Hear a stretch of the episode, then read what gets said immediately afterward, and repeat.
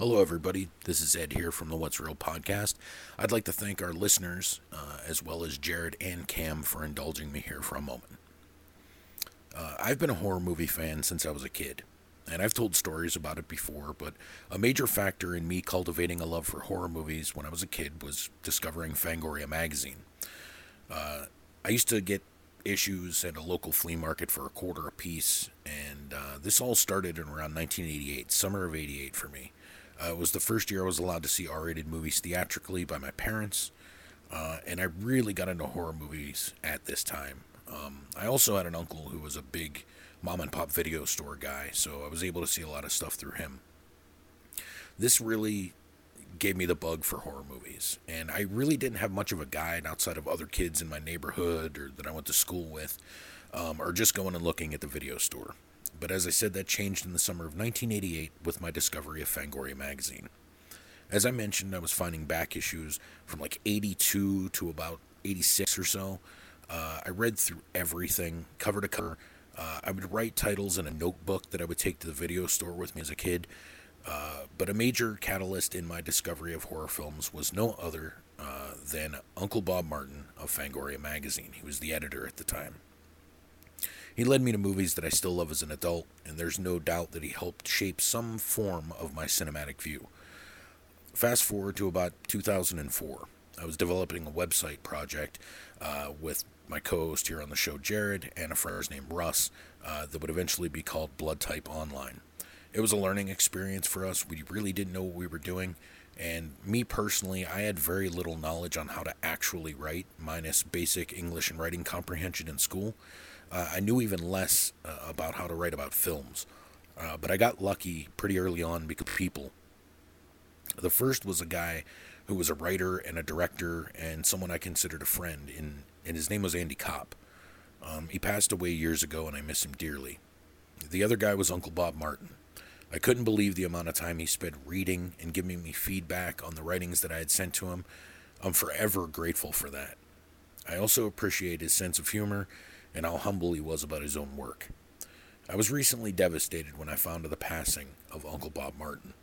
He was a very nice man who made a mark on an entire generation of horror movie fans such as myself, well before fandom was a thing that people gave value or respect to. So I personally wish my condolences to the friends and family of Robert Uncle Bob Martin. Thank you, and I look forward to seeing you and speaking with you again. Rest in peace. Episode 32 is dedicated in the memory of Robert Uncle Bob Martin.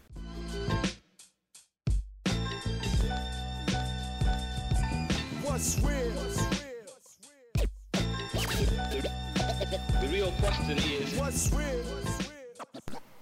What's up, everybody? Welcome back. It is episode 32 of the What's Real podcast. Thank you for joining us as we sit down this week. We got a jam packed show as usual. I am your host, Ed Demko, along with my co host, my main man with the motherfucking plan himself, the J, Jared Bajoris. What's going on, brother? good and pumped up again. Hey, you it's another one of those weeks, ready to go. We're jam packed and loaded. Shows on steroids this week, episode 32, talking about a lot of topics. So can't wait to chop the shit with you, Hey, y'all. We got a solid show as usual. We're going to do the second week of the 30 day wrestling challenge days 8 through 14. Um, we are going to do part one of a review of a very expansive documentary that just premiered on Shudder uh, last week. It's called "In the Search of" or "In Search of Darkness." Uh, that's really cool. So we'll be doing because they go through the years. I figure the best way to do it would be do 80 through 85, and then we'll do obviously 86 through 89 next week. And also Thursday Night Prime, we got Terror in Beverly Hills from 1989 with Frank Stallone, barely, but we'll get into that later. And of course, we have some goofs as well, like we do every week. But the J, we got tons of shit going on this week, man. First up, uh, I don't know if it's the biggest story of the week, but it's a story that's it pertains to the show. So, if you guys have been listening since the beginning, one of the things you might remember that we did on our or some of our earlier episodes is we had full week to week coverage of the XFL. Well, it just came down yesterday that uh, Redbird Capital uh, The Rock and The Rock's ex wife, Dany Garcia, have purchased it for $15 million. Um, and one of the things that I saw that I already thought was interesting, man, I don't know if you saw this or not. They're looking to play again next year, and they're already talking about doing it in a bubble with eight teams. Um, they're like to me already, they're like on the ball. So, um, uh, you know, The Rock is pretty much a gold mine at this point. No matter what he does, seems to uh, do very well. Um, I'm I'm all for it, and I also heard too that they were apparently the only bidder.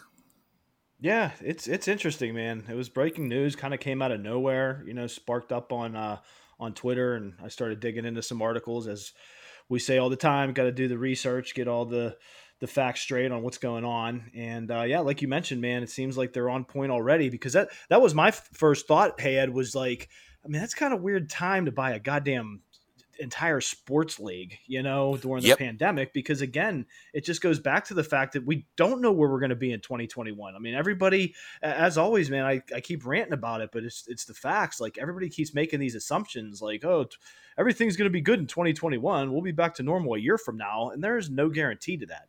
Uh, I very much hope so, but we don't know. But again, for them to announce that it's going to be in a bubble, um, considering that we might still be in a, a pandemic kind of situation and not be able to have a live audience and things like that, it's definitely some good, solid forward thinking.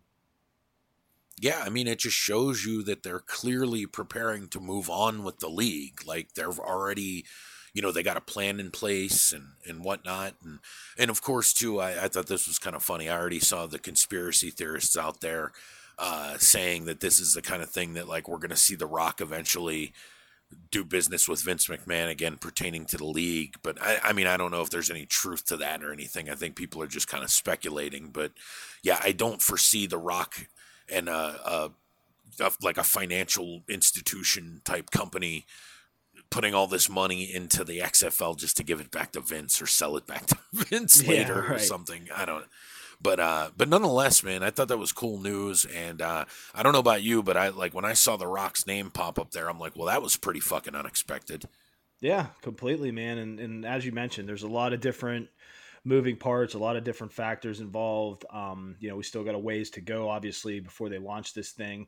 Uh, but definitely uh, really interested because, like you mentioned, we covered it thoroughly on the podcast. You and I, as uh, huge pro football fans, were interested in the XFL and enjoying it. You know, for random Saturday afternoon entertainment and things like that. And we we more more liked the XFL, I'd say, for both of us than than disliked it. You know, there's definitely a lot of aspects that um, were were negatives, like with anything. But but I, I enjoyed it, and I don't think it's a bad thing to have an alternative to the NFL.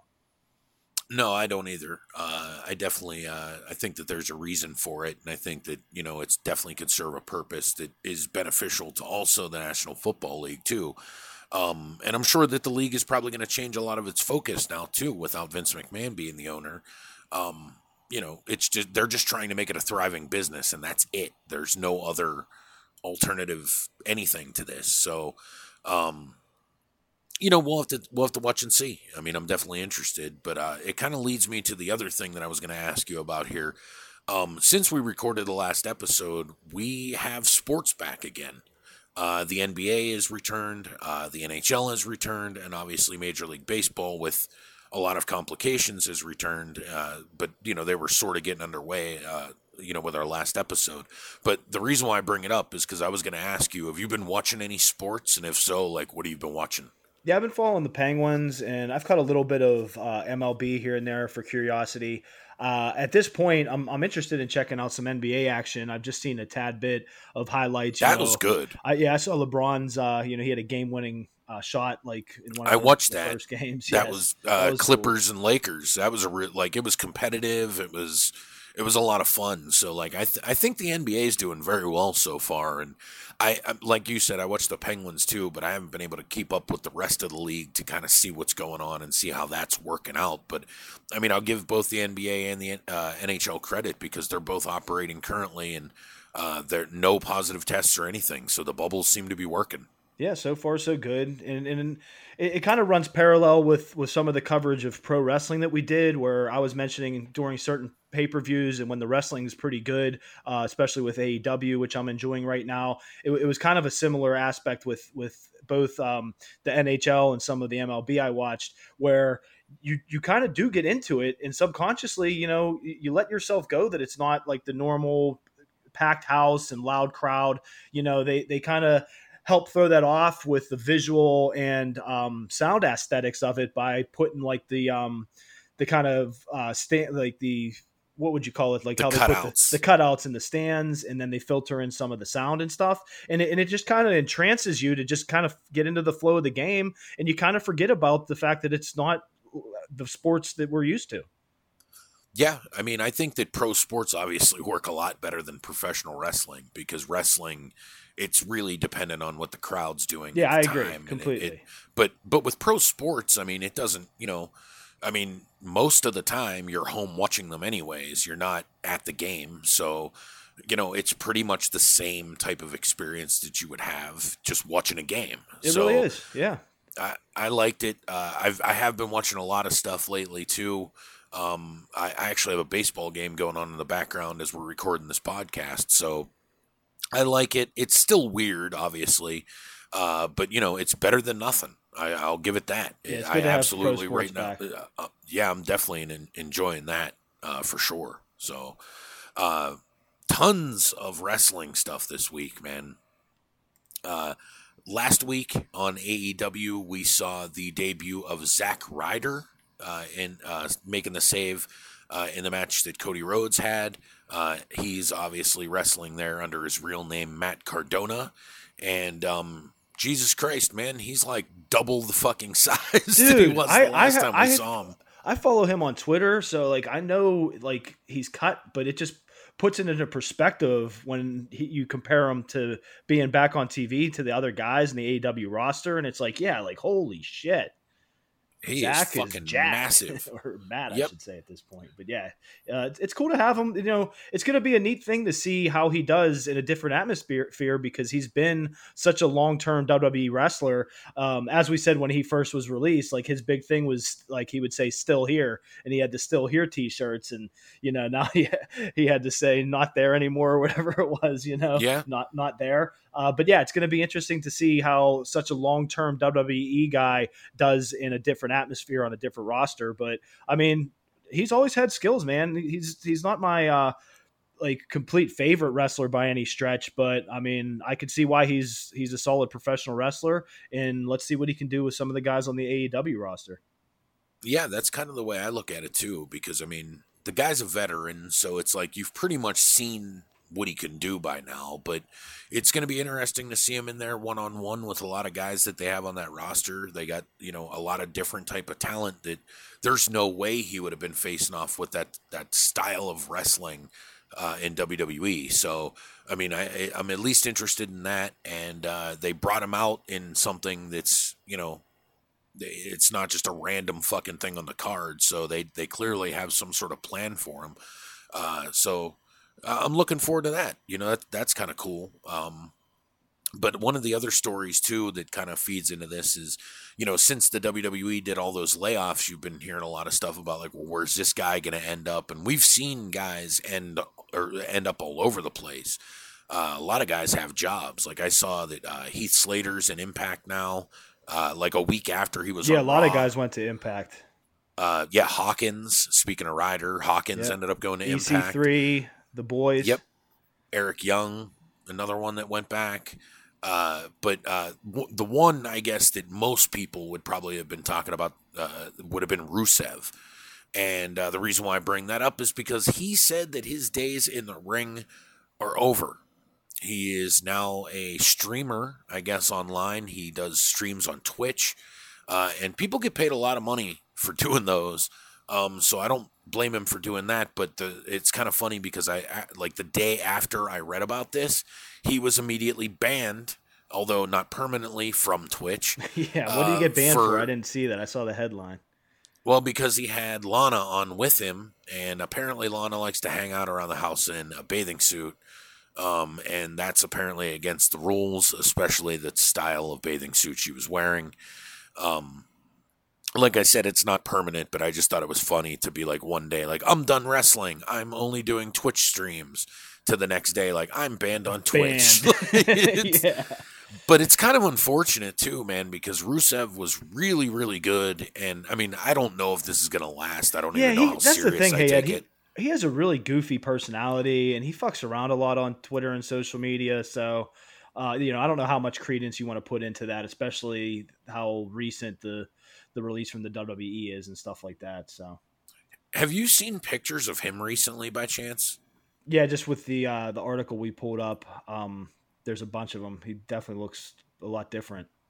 Dude, he's jacked. Yeah, like and bald. ripped up. Like he's not like as bulky as he was, but he's definitely Yeah, he way more some- cut. Like Yeah, lost some weight, gained some muscle. you could tell with some of these guys, like it, you know, with him and obviously how we were talking about, you know, Zack Ryder, obviously, uh, dude, these guys, we know what they've been doing. Like you could tell who the gym rats have been through the quarantine because certain Yeah. guys apparently have been doing nothing but working out. just jacked to high hell. Yeah, because you know I'm sure with the the normal WWE travel, uh, we talk about that how hard it is. I mean, the guys get into the gym, but the fatigue from traveling and things like that. Now that they're That just be at home terrible. quarantined and they're gym rats, like you said. I mean, I'm I'm sure they're hitting the weights like every every day, six seven days a week. Yeah, without a doubt. And it's obviously shown with some of these guys. But uh, there's another wrestling related thing I wanted to bring up because I thought this was fascinating. And it was an article that I found last week. Uh, if you guys know, we talk about it here periodically on the show, but every Wednesday night, there's essentially a wrestling war going on, and it's AEW and NXT, which is, you know, a parent, you know, wrestling company to WWE. The Wednesday night Um, wars. Yeah, and this is an article that's on Wrestling Inc. And it's basically a guy named Alfred Konuwa uh, talked about. He's from Forbes magazine. Talked the possibility of networks dropping WWE for AEW. Um, because AEW has been beating NXT in the ratings, uh, especially in the 18 to 49 demographic, which a lot of people are making noise about because that's apparently the big demographic for professional wrestling or almost anything, I guess, on TV because this is the major consumer base uh, in the world and especially in the United States. So uh, I'm just going to read this quote from him. He said, I'll tell you what, anybody who's not taking AEW seriously is a threat to WWE. Whenever that question is posed, people look at that and they say, oh, they could never replace WWE. They've been around for 50 years. Yeah, brand recognition is one thing, but if you want to talk about here and now in the year 2020, AEW absolutely is a threat, and I'll tell you why. It's because of the 18 to 49 demographic, the AEW has absolutely overachieved. So they were saying that they're, you know, like talking about a potential possibility, and now this is all hearsay. This isn't based on anything that's actually happening right now. But they're saying that there's possibilities that maybe AEW isn't thrilled with their current home, and maybe when WWE's contract comes up with USA, that maybe USA would want to look at AEW as a potential replacement. And, uh, you know, I'm not giving total credence to that, but I also still think that it's a really interesting concept to think about in one way, shape, or form. Yeah, and he, the article also, uh, what I th- thought was another interesting aspect, brings up the current status of the WWE Network as well. Yeah. And Yep. um, you know that that was a kind of interesting thing because me and you both have said, man, um, other than like the Wednesday night wars, like that's become my wrestling night. And other than that, I don't watch too much wrestling. There's certain things, just being a you know lifelong wrestling fan, that I'll I'll get sparked and I'll check check a match out on the network or something. But I've really been lax on watching the network, and he kind of talks about that where it's basically at the lowest period in terms of how it's valued. When it opened, it really didn't set the world on fire with the million subscribers they said they would have, but they were still doing the pay per views. And me and you have Yep. talked about that thoroughly. Hey Ed, like for ten bucks a month, just for uh, what was uh, formerly a sixty some dollar pay per view to get, and you're paying ten bucks a month, and you still get those sixty dollar pay per views. It, it made it worth it to us. Then of course having the entire history of the WWE and the documentaries and, and a lot of the other good stuff on there, it was, it was worth it. But now it's like anything, man. When you could just go from month to month of dropping it and picking it back up.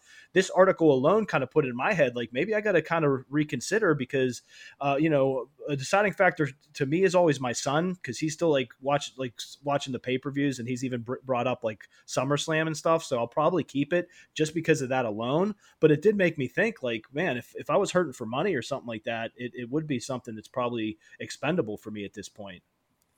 Yeah, I, I would think the same thing, especially because there is a free version of the WWE network that exactly. they are pushing themselves currently. And I haven't had the opportunity to check that out at all or to see what's actually on there.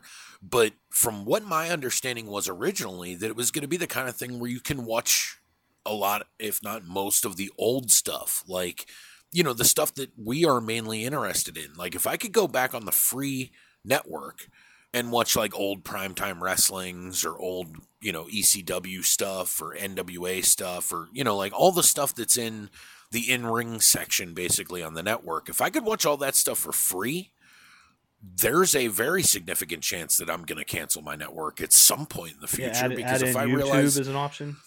Exactly. Not not to mention we have other nefarious means to watch pay-per-views nowadays too. So I mean, it's outside of having it for like WrestleMania season, you know, like, okay, maybe I have it for three, four months out of the year, but there really isn't a whole lot of reason for me to have this right now. I'm just kind of watching the pay per views, whatever, but I could see there being a time period where I don't care anymore.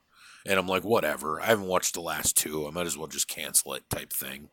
Yeah, and again, so, you have that convenience of of dropping it and then just picking it right back up. So it's like you know, things do get get back to normal, like say nine months, a year from now, whatever it may be, and the the pay per views are back and, and things are getting good again, something like that, then you can easily just resubscribe.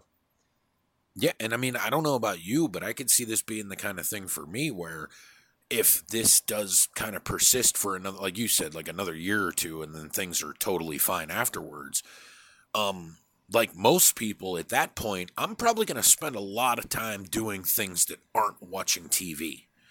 Because that's pretty much what I've been doing this whole time, and it's probably how I'm going to be filling a lot of time between now and whenever things are remotely close to being normal ever again. So once I have the ability to go do things outside of my house, I'm probably going to take that opportunity while it's there. Yeah, for sure, man.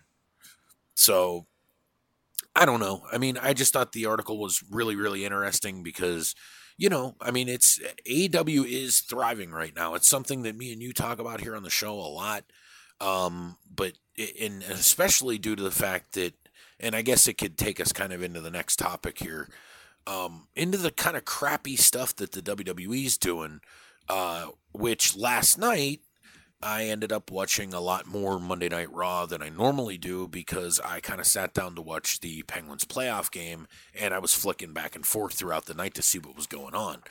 And towards the middle of the show or whatever, I knew I had read something earlier in the day that said something about Shane McMahon. So I knew something was happening on Raw and they kind of whenever I was checking it periodically, they were showing some weird things and they they were alluding to something big was going to happen. So shortly before the 10 o'clock hour, they show these clips of Shane McMahon in what looks like a warehouse, uh, and guys are kind of fighting behind him in a ring with no ropes. And it was really weird. And he kept saying how, like, Raw Underground is coming up next. It's coming up soon. It's, you know, throughout the night, they're building it up. And when they actually went to it, I don't even know how to really explain this. It's a friend of mine, my buddy Steve, uh, who I was texting throughout the night. He watches Raw pretty regularly. He's a huge wrestling fan. Brought up a great point, but he's like, you know, I feel like this is the Def Jam fighting game. And then I saw somebody tweet it where they were like, man, I'm watching Raw here and I'm really in the mood to play Def Jam Vendetta for some reason, which is a video game that was out on probably like the original PlayStation. It was like a fighting game. But yeah, this is just not wrestling. I don't. it's weird for me to even think the fact that this is what the company thinks fans would want to see is like fake shoot fights or something. I like it was just kind of a skit thing, so like you don't even exactly know what the fuck this was. And I also thought it was funny because like Shane would be talking when they would go to him with the guys fighting behind him.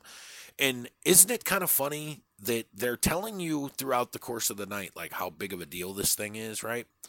And there's fights going on and they're not showing them to you. Instead, they're showing you whatever the fuck is going on on Raw. Like It was what the fuck dynamic. is like what is this? yeah. And I told you there was a couple things, um, you know, my initial takes on it were, you know, off the bat, I was telling you my my one buddy missed it that I talked to wrestling with, and I was talking to him in the morning and asked him if he caught it. And just when I explained to him what WWE Underground was, he like thought I was fucking with him and just couldn't grasp it. And I was like, yeah, it's that it's that goofy. And um, I, I said to him, it's it's like re- f- fake real fights is what it is. Yeah. Like like you said, they're trying to do these worked shoots, and it just comes off as weird. And um, you know, circling back to Rusev, um, because he's been making a lot of Twitter comments about like. Oh, I saw this. He he said we want to build new talent. Shane is back. Sums it up. You know, and that's that's the WWE's mo, man. They they uh they just do just goofy shit. They don't appropriately build guys anymore or push younger guys. I mean, it's so hard to get over into WWE. I mean, not to go on a side tangent of of what Daniel Bryan had to go through just to to finally find his place when he was obviously over with millions of people. But but yeah, this thing's just really convoluted. Um, they they made it even worse by like you said, skipping around. Like it just gave Raw such a weird. It's just so weird. Then then you have like Dominic Mysterio now like being one of the main dudes, which it's cool, I guess, in a way to see like you know again just talking about like new talent, but and and like he's he's not done that bad, but it's just Raw was just like I, I guess maybe too. Hey, Ed, since I haven't watched it in a while, like I haven't sat down and watched Raw, Raw in weeks, and I did the same thing you did last night. You know, watching the Penguin game and flipping onto it, and then finishing it today. So it was the first one I watched in a while, but man, it just is so goddamn weird. I mean, it was weird the last time I saw it, but now it's on new levels. And uh, it's it's funny too. Speaking of that, how freaking huge Dominic is for being Yeah, Ray's son. Like that kid's a yeah. giant. I'm like, what the hell? Yeah. He's de- I thought the same thing and he's and the funny thing is too is like they did this is probably like the first time that he did anything that was actually like wrestling yeah. and it was herky jerky and he's green and I'm not saying the kid ain't good. Like he clearly has Yeah, some sort of he has talent, potential. but yeah, but he's not Ray. he's not there yet. Like, I mean, well, dude, it's like me and you have talked about this just pertaining to other stuff where it's like, uh, people will say, like, some kid wants to play basketball, right? And he's trying to do anything he can, obviously, to be a professional basketball player, okay? But in the process of things, like, he's thinking of everything like, well, I didn't do that as good as Michael Jordan did.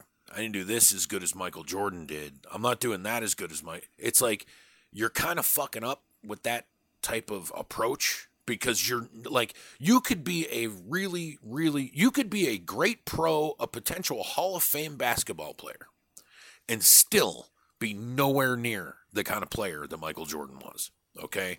And that's kind of what I'm getting at here. Like Dominic might end up being a really solid professional wrestler, maybe a really good one, maybe a dude who someday is considered a Hall of Famer. He's a damn good wrestler. He's been here for 15 years, but he ain't gonna be Ray. Ray's like one, like one in a handful of guys, like in our generation, where that like you could think of like okay, Hogan because he was such a big deal, Flair because he's an anomaly, Austin because he was a big deal, Rock because he's an anomaly, Shawn Michaels because he's like an in-ring like there's very few people on that level. Bret Hart's kind of like that, same lane that that Michaels is in, and those two guys made it possible for small guys to wrestle in the United States. And then there's a dude like Sabu who even it was a short period of time, but people don't realize like in 95 ish how big of a deal that guy was to wrestling. I don't mean to fans, I mean he was changing the way a lot of people wrestled because they saw what he did. Um you know, there's a handful of other guys that are like that in the history of the business, and Ray is one of them. Yeah, because when you like when you saw Ray for the first time as a wrestling fan, you, you kind of like perked up and you go, "Wait a minute, I've never seen anyone like this." Like I've seen dudes do stuff kind of like this and similar to that, but like no one is this. Yeah, he took it to the next level. You know. He did. So it's like, but that's a lot for you know. I don't know what they're expecting out of the kid. Oh, nobody Christ, could. Yeah, I mean, he's so unique. That's the thing. It's not even about his being good as him in the ring or anything like that. Like he's so unique. The timing of when he came up, again, like you said, just to your point with the trailblazing aspect and stuff. I mean, there's no chance anybody could compete with that. And, and this has happened with guys in the past. You know, there's been a lot of next generation guys, and Randy Orton's more of an anomaly than the latter, where it's Yep. it's you know look at uh, David Flair and guys like Yep. that that it's just too big of shoes to fill. Yeah, I mean, and we've seen them like, dude, off the top of my head, uh, guys who had kids in wrestling that were never wases. I'm talking uh, Ricky Steamboat's son was signed and just quit. Like I don't, and I heard he was very good. He just didn't want to do it anymore. Um, if uh, like uh, what's his name, um, Terry Gordy's son was in WWE for a while and just didn't it didn't work out. They didn't know what to do with him. He was small. He wasn't like Terry Gordy. David Flair's a great example. Um, you know, like there's a lot of dudes who had kids that just they weren't made for it. Orton is the model example, I guess. The Rock is another one Yep. uh, of guys who, you know, like Bret Hart is another one. Owen Hart's another one. Like those are the small handful of success stories that these, like a Dominic is trying to be on that level. And again, that's kind of like the Michael Jordan thing because you're trying to be like Bret Hart or even Randy Orton or guys that have had 20 year careers, 20 plus year careers. That's an anomaly in, and- in and of itself, let alone a second generation guy.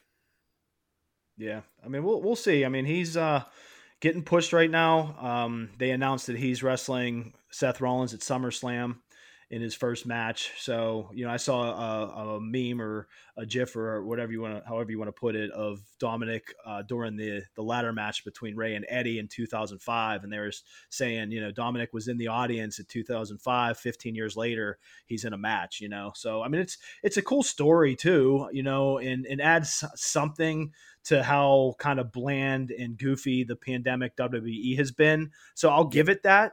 But yeah, to your point, I mean, he's not going to be filling Ray's shoes anytime soon, but it is going to be pretty interesting to see what happens and if he does become like a full blown WWE wrestler and stuff like that. So, you know, I'm curious to see where it goes.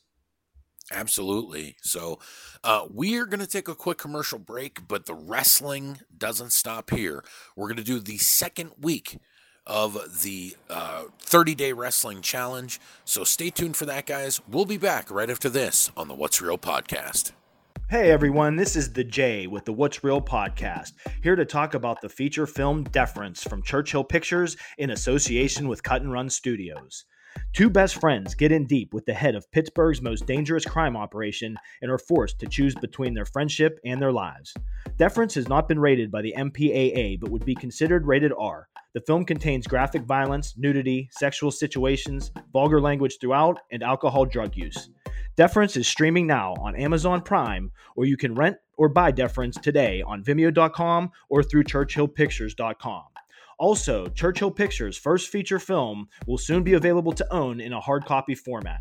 The film will be available on a USB flash drive, preserving its best quality in exclusive collector's edition packaging. To pre order Deference, simply email us at churchillpicturesllc at gmail.com to reserve your copy today. Only $9.99 plus shipping. Check it out today. Deference. When tradition fades, order preserves respect. Deference on Amazon Prime, through churchillpictures.com or vimeo.com. Hey everyone, this is the Jay with the What's Real podcast, here to talk about the Unsung movie from Churchill Pictures in association with Cut and Run Studios. The Unsung is now available to own. Churchill Pictures is proud to announce our distribution partnership with Bayview Entertainment. The first step of this process is that the film is now available to own digitally. Exclusively on Vimeo.com and through ChurchillPictures.com. Rent the film today, streaming for $1.99 and also available to own the stream for $15. Please help share and spread the word. Thanks as always for the support. Hard copy versions of the film are in development. Stay tuned for updates. The Unsung. Hope lives in the shadows. Rent or buy The Unsung today on Vimeo.com or through ChurchillPictures.com.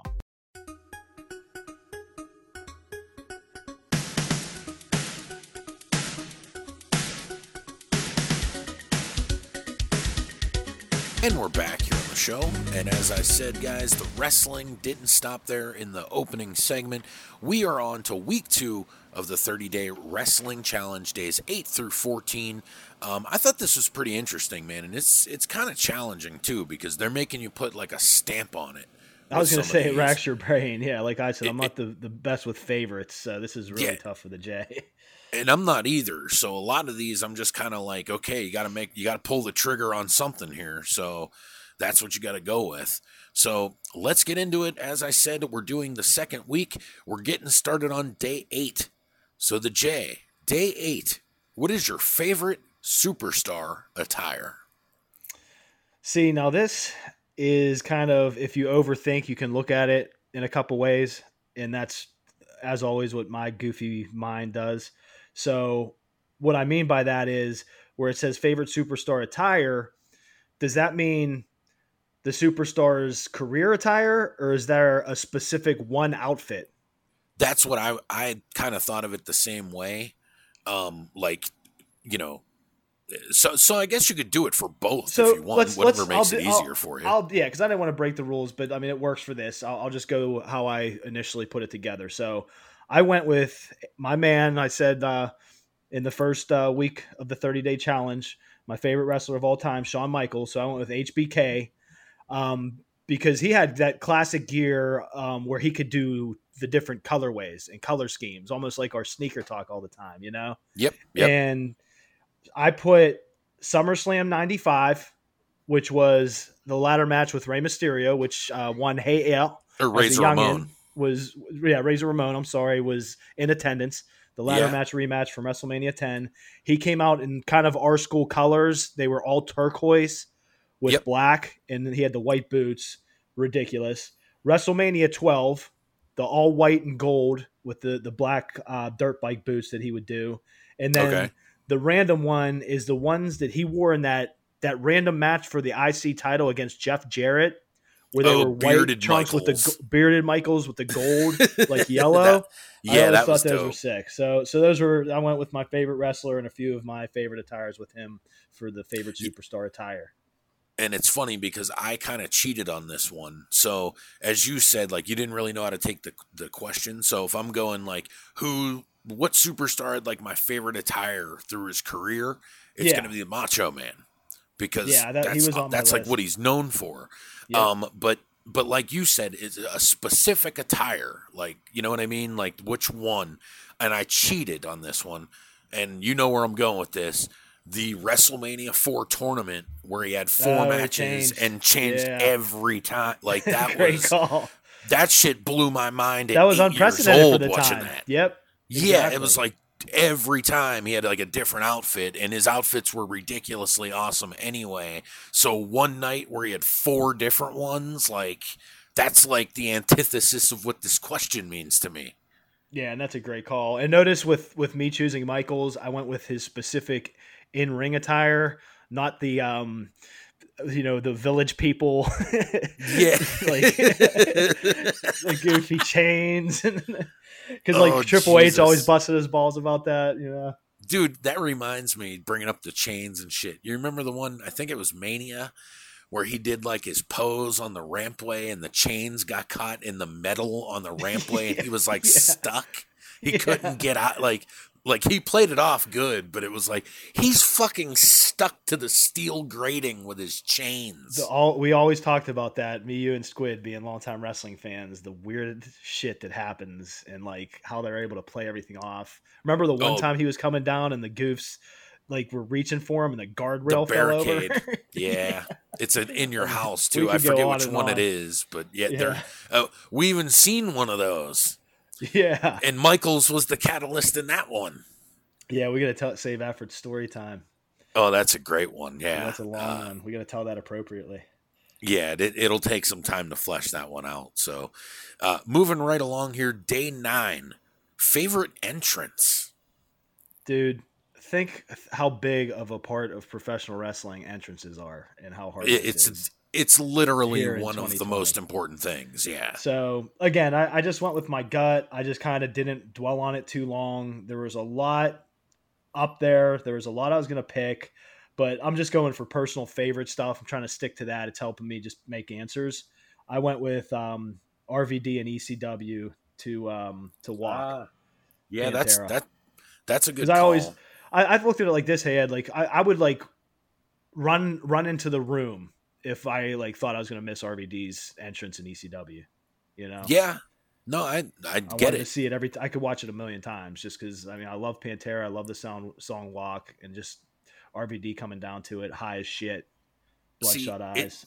It's funny because, like you said about the entrance being such a big important thing in wrestling, right? So, like, naturally, you think like, what are the biggest entrances? And it's like guys like Undertaker because of the production value and stuff like that. So I that's that. th- that's an easy way to go. Obviously, I was trying to think of like when I was a kid, like which ones were like poignant to me, and obviously one of the first ones that come to mind was the Ultimate Warrior. You know what I'm saying? That's a great call. So, yeah. And then you bringing up RVD also is a great point too because it kind of reminds you of like watching it on TV was okay, but like when you were there, it was amazing. And that leads me to two of them, and I'm gonna pick one. Uh, this isn't the one that I picked, but another one of those ones that is a big deal, like when you're there in person, is when New Jack would come out because they played his music throughout his whole match, so it was like a big deal. Uh, and along those lines, it led me to the one that I'm picking because this was something that I can say is a one of a kind type thing, especially with the particular audience that, that it was, you know, portrayed in front of. And I'm going with the same company that you did in ECW, and I'm going with the Sandman because Yeah. he- hearing an entire crowd singing "Enter Sandman" as a dude's walking through the crowd drinking Yeah, it gives you- beer Yeah, it gives you It- goosebumps. It's wild. Like that was a really a one of one kind of thing, and it's like I can't even. Th- there's nothing in pro wrestling currently that's even really like that. So that's pretty special, and it was funny because it was done in one of the most low rent wrestling companies of all time in ECW. But it just shows you sometimes that it's not always about the production value. It's just about how you pull the stuff off that makes it work. Yep, exactly. That's a great call. I love that entrance. Day 10.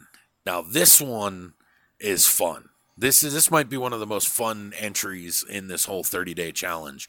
Favorite entrance music. Such such a tough one, man. Such Yeah, there's one. so many of them. there's so many. I mean, there's there's no wrong answers here, and um, that's why this is a blast. You know, me and you doing this. Um, so, uh, as I said, I won't repeat myself. You know, kind of same logic I've been using. I just thought about when I hear it, I would just picture myself coming down to it. It just pumped me up. Um, I went with an original song. You know, I stayed away from ECW, obviously, and like real, real songs with entrances and things like that. Same. And I, I went with uh, DX. Oh, okay. That's a good one. It's classic. You know what I Dude, mean? Dude, remember It's- we would be at Jets, which was a local nightclub in oh, Pittsburgh. oh and Jesus they would Christ. they would play the DX music like Yes. as part of the DJ, and we would go fucking crazy. That that shit was hilarious that they did that. Now that I Oh, think we about it. I remember like looking at it because we we didn't expect it at all. We're like, dude, they're playing the DX theme. like you yeah because you notice it especially back then like i don't think people were and it's it here's time for my old man rant of the week but like kids now and younger people and even wrestling fans now got it easy man because they can be like just enthralled with this shit all the time it wasn't like that when we were young so like whenever something happened it would be like mind-blowing so like you're at a club like not thinking anything of it and then all of a sudden you're like is that the fucking DX music? And then it like kicks in, and you're like, that is the fucking DX music. Yeah. Like, what the fuck is happening? Why And is then this that became- thing?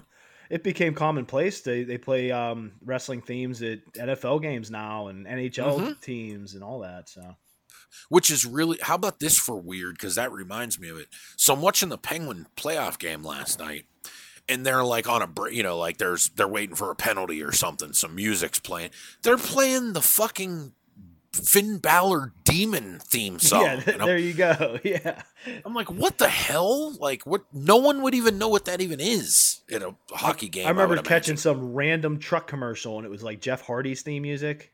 Oh, that would get played. That one and and for some and I don't know why that one and the uh the hardcore Holly theme music would be Yeah. used for shit. yeah, hilarious.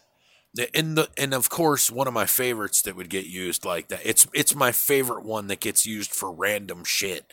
And I was dying. This was years ago when I'm watching Sports Center one night, and they're like, you know, like the the Red Sox played the Tigers today. What a great game we had. Let's go to the highlights. And all of a sudden, they're playing Lex Luger's WCW theme music, and I can't even watch. I can't even watch the highlights because I'm cry laughing yeah, like what because I'm. I imagine him just doing the as we used to always make fun of it the, Yeah, the pose. pose, like immediately Yeah. coming out, which is hilarious. uh, That's great. So my choice for this one, I went I wanted to go a little weirder for this one. I wasn't going to do any ECW stuff or regular music, and I wasn't going to go through like I could have easily picked Real American because I loved that shit when I was a kid. But I'm just talking about me today, like what's a theme song that like I fucking just love. And of course, because it's me, I couldn't take this seriously. I had to pick a theme song that I think it's amazing, but it's also one of the funniest theme songs I've ever heard. And it's for one of my favorite wrestlers of all time. And it's the WCW theme music of Ravishing Rick Rude That's a great call. with the He's a chick. And it's- Na-na-na-na. Dude, and I found this. I'm, I'm going to have to look this up. And I'll post it on the Twitter if I can find it. But somebody on Twitter a while ago was like, this song doesn't deserve this woman. And it was somebody had footage of the woman recording it. Like the black woman that sing, Yeah, like, sings really the good. song. And she, yeah, and it's like, yeah, it's like this dumbass fucking song. And this woman's like putting full ass effort into like she's killing it. Oh, no, WCW and it- had some weird ones, man. But dude, that's I, and I swear to God, the the Rick Rude WWF one, like the stripper theme song, that's a classic. Yeah. But this is so much better to me for for a whole multitude of stupid wrestling reasons. But I've always loved it. I still love it to this day. It's a fucking great theme song. So I wanted to go a little outside the box on that one because I mean I could kind of just be an asshole and pick Macho Man for a bunch of these too. Um, but I wanted to go a little bit different for that one.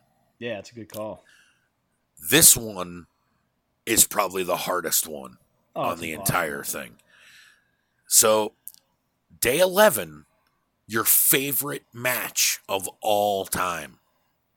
Um, it's what we've we've said. Hey Ed, it's the it's a mood thing, you know. Um, for for s- certain matches, like if I'm in a different mood, I want a different match and things like that. I mean, there's the all time classics, of course, so that's where you have to go with this. Or- And I c- Or do you do the cop out and just which pick be the best match that you ever saw in person? Because you're like, well, it's my favorite match because I saw it in person. Yeah. I just went with the one kind of the line of thinking, you know, again, to help kind of cut down my choices and, and make the choice. I kind of went along the lines of who, what, what number one match to me would I show a non wrestling fan or even say somebody that like despises pro wrestling Okay. to try to convert them to try to say like this is why I love this shit. Yep. And so I went with HBK versus Taker WrestleMania 25. I knew you were going to pick that match. I don't know Yeah, why, I mean, it's but probably I the match. It's probably the that match, I've watched most ever. I, I watch it like every few months, basically here and there. No, it's love it. understandable. It's fucking great. I mean, I, Yeah. I I ain't gonna shit on that choice. Um, this one is so hard for me because I've I have different favorites for different reasons, and you know, like I could uh, like I could go with the Japanese stuff because it's That's it's I mean. better. Japanese it's stuff, fucking better. Yeah. It's yeah, I mean there there's a whole myriad of stuff. Like I mean it's really hard for me to not pick one of the Steamboat Flair matches. You know what I mean? Because they're all great. So uh but the match that I went with, I went with kind of a uh, I was thinking I would show somebody a WWE match. I, I kind of was thinking the same way you were. Like, I'm going to show somebody a match and show them why I love this. So I'm going to pick a WWE match because I just think it's more accessible than showing somebody like a really old NWA match or a Japanese match where they're not going to get anything from the commentary or anything. So I went with what I think is the greatest WrestleMania match of all time. And I know people would say that about the match you picked, but I would argue with them about this one and it's from WrestleMania 13, and it's the I Quit match or the submission match, I should say, between Bret Hart and Stone Cold Steve Austin. Yeah, That match is it, incredible. Yeah, it changed the whole dynamic of where the WWF at the time was headed, and Yeah. creating Stone Cold is is like the next, you know, as big as Hogan and comparable, right with The Rock at the time. So, um, So but yeah, what a match! you know, don't hold us to these. I don't know if this would be our answer for this next week. It's just kind of like what we picked for this one. Um, We kind of had, and, and I didn't want to do a cop out and be like, I couldn't pick one. So there, I, I Yeah, put it down to one for you. yeah, so- I went the same route. Day 12, favorite pay per view or event of all time. This one was easy for me. All right, so I I just picked one, but can I do a, a honorable mention? Sure. just for the talk of it because it's a personal experience with us and our, our buddies we always reference. So I just went with, you know, again, line of thinking on this. Uh, I'm like, uh, favorite pay per view or event. I'm going to go with the biggest event. I'm going to go with not even necessarily my favorite one. I mean, it's up there, but just the most well balanced because we've talked before, especially with wrestling pay per views. For myself, I love the ones that like every segment brings something different to the overall card. Yep. And it's just like every part of it is good. And that's, in my opinion, the most balanced, best overall WrestleMania I chose for my favorite pay per view. And that would be WrestleMania 17, I picked. Okay. That's a really good And- show. My honorable mention, like I, I was saying, like with the personal thing, was ECW's first pay per view, Barely Legal. Oh, because yeah. we have the personal story of doing everything we could in real life to Yep. try to watch that because as high school kids we didn't have a lot of options um our it wasn't cable on our cable provider. did, didn't get it and um uh, a girlfriend of ours uh, we were able to talk into it. And it was like we had a lot of girlfriends that hung out with us and this was a girl we were just friends with but we didn't even hang out with all like that and she was cool with us coming over. So we kind of just crashed her parents house like i Yep. think her parents were even confused like why are all these dudes coming over to watch wrestling with lisa? You know? But but yeah i mean that was like the prime of ecw we couldn't believe they were going to have a pay-per-view so Yep. that always holds a special place in my heart so i just had to mention that on the pod as a honorable that- mention here That's that would be my honorable mention too because I can't think of a time when I wasn't a kid um where I that was like the most rewarding wrestling experience I ever had. exactly yeah we went nuts Like it was the build. we couldn't believe we were seeing it Yeah, it was, was of those really like- it was really something that we felt like was impossible at the time, and just Yeah. watching it happen was amazing. And no wrestling show, probably since then. There and it's how about this for weird? There's only maybe one show since then that gave me that same type of vibe, and it's weird as hell what it is. It's it's a coincidence, but it's weird. And it's the first one night stand. yeah that's up there too man. I watched the, the the two one night stands a lot too in my wheelhouse. And it's really weird too because those two pay-per-views happened a considerable amount of time away from each other and i watched them both with you. How Yeah. weird is that? Of course. Uh, Uh, but my choice for this one and it's not i i this one was easy.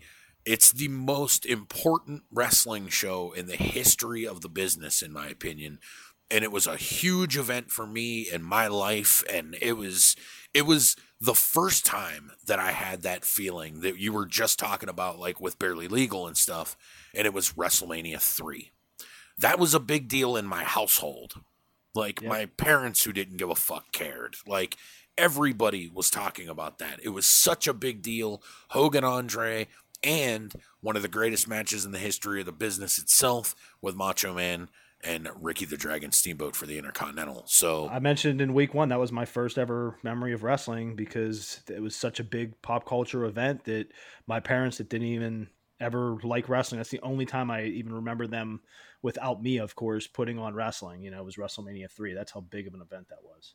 yeah, it's it was a huge deal. I, I can't even begin to explain it to people because like nowadays, like I said, there's so much stuff that you can immerse yourself in. The wait for that show was excruciating. I still remember how long it felt the build up to that was. So Yeah. it was it was a huge deal for me, and it was a huge deal for the business itself. So that's why I picked it as my favorite pay per view of or event of all time. Moving along here to day thirteen, what's your favorite finisher? Another tough one. Another similar way of thinking. Just dwindle it down to the classics, personal favorites, and I haven't got them on here yet because I know you picked them as favorite superstar of all time, and you just had them as the the attire. Okay. I'm throwing on my Macho Man with the Macho Man flying elbow drop. See, that's a good choice. I like that one a lot. And I kind of went the same way. Um, I didn't want to pick a move that like just anybody could do or a move that anybody would like look the same doing. That's why I get like I thought that's a good choice because so many people did elbow drops, but very few if any ever did them like Macho Man. And that's why I picked what I did with this one. I went with Eddie Guerrero's frog splash because Ooh, nice. it's it's a great finish. Looks great, and nobody ever did the frog splash like Eddie did it. People try and do it like him, but he was like the guy who invented the mechanics of doing that. And he didn't invent the move either, but to me, he just perfected it. And I love that move, and I love Eddie Guerrero, so I wanted to get him on the list somewhere. So I just kind of boiled it down and figured that was a good choice to pick it for that. So Oh, that's great. Yeah. and the last one we're doing this week, day 14, your favorite promo. yeah this this was tough um i was gonna stick to the the classics but i kind of did what what you had alluded to earlier hey ed where you just wanted to be a little different on it instead of picking like you know one of flair's classics or dusty's which obviously i wouldn't wouldn't blame you i mean i was gonna go that route but you know and to kind of mix my my list too get different guys that i that i loved you know all-time guys on here Yep. i went with the rocks hell in a cell promo when he faced uh, six other dudes and like made fun of them all in his promo in different ways. Oh yeah, okay. I was gonna say I'm not familiar with it until you said that, but now, yeah, now I know the one you're talking about. Yeah, he like rants about like Angle, then goes into Stone Cold, then like th- rolls his eyes back like Taker, and You know- it's it's it's amazing. It just shows the Rock's diversity. So like, you know how like whenever you cut a promo and you're really not supposed to make fun of the dudes that you're you're wrestling, like that's a, Well, a yeah, no you, no. you you at least you at least come back around. You know, Yeah, if you you- make fun, you know, to say like you know, oh, but I, I know he's gonna be tough, yes, but he's exactly. but he's a piece of shit. But Yeah. did you ever notice that like The Rock is the only dude maybe ever that can just run yeah, fuckers he, down? he gets away with it. and it and it's well not just because he gets away with it, but it doesn't. and it works like, for him, Yeah, he's the one dude that where it like he shits on everyone.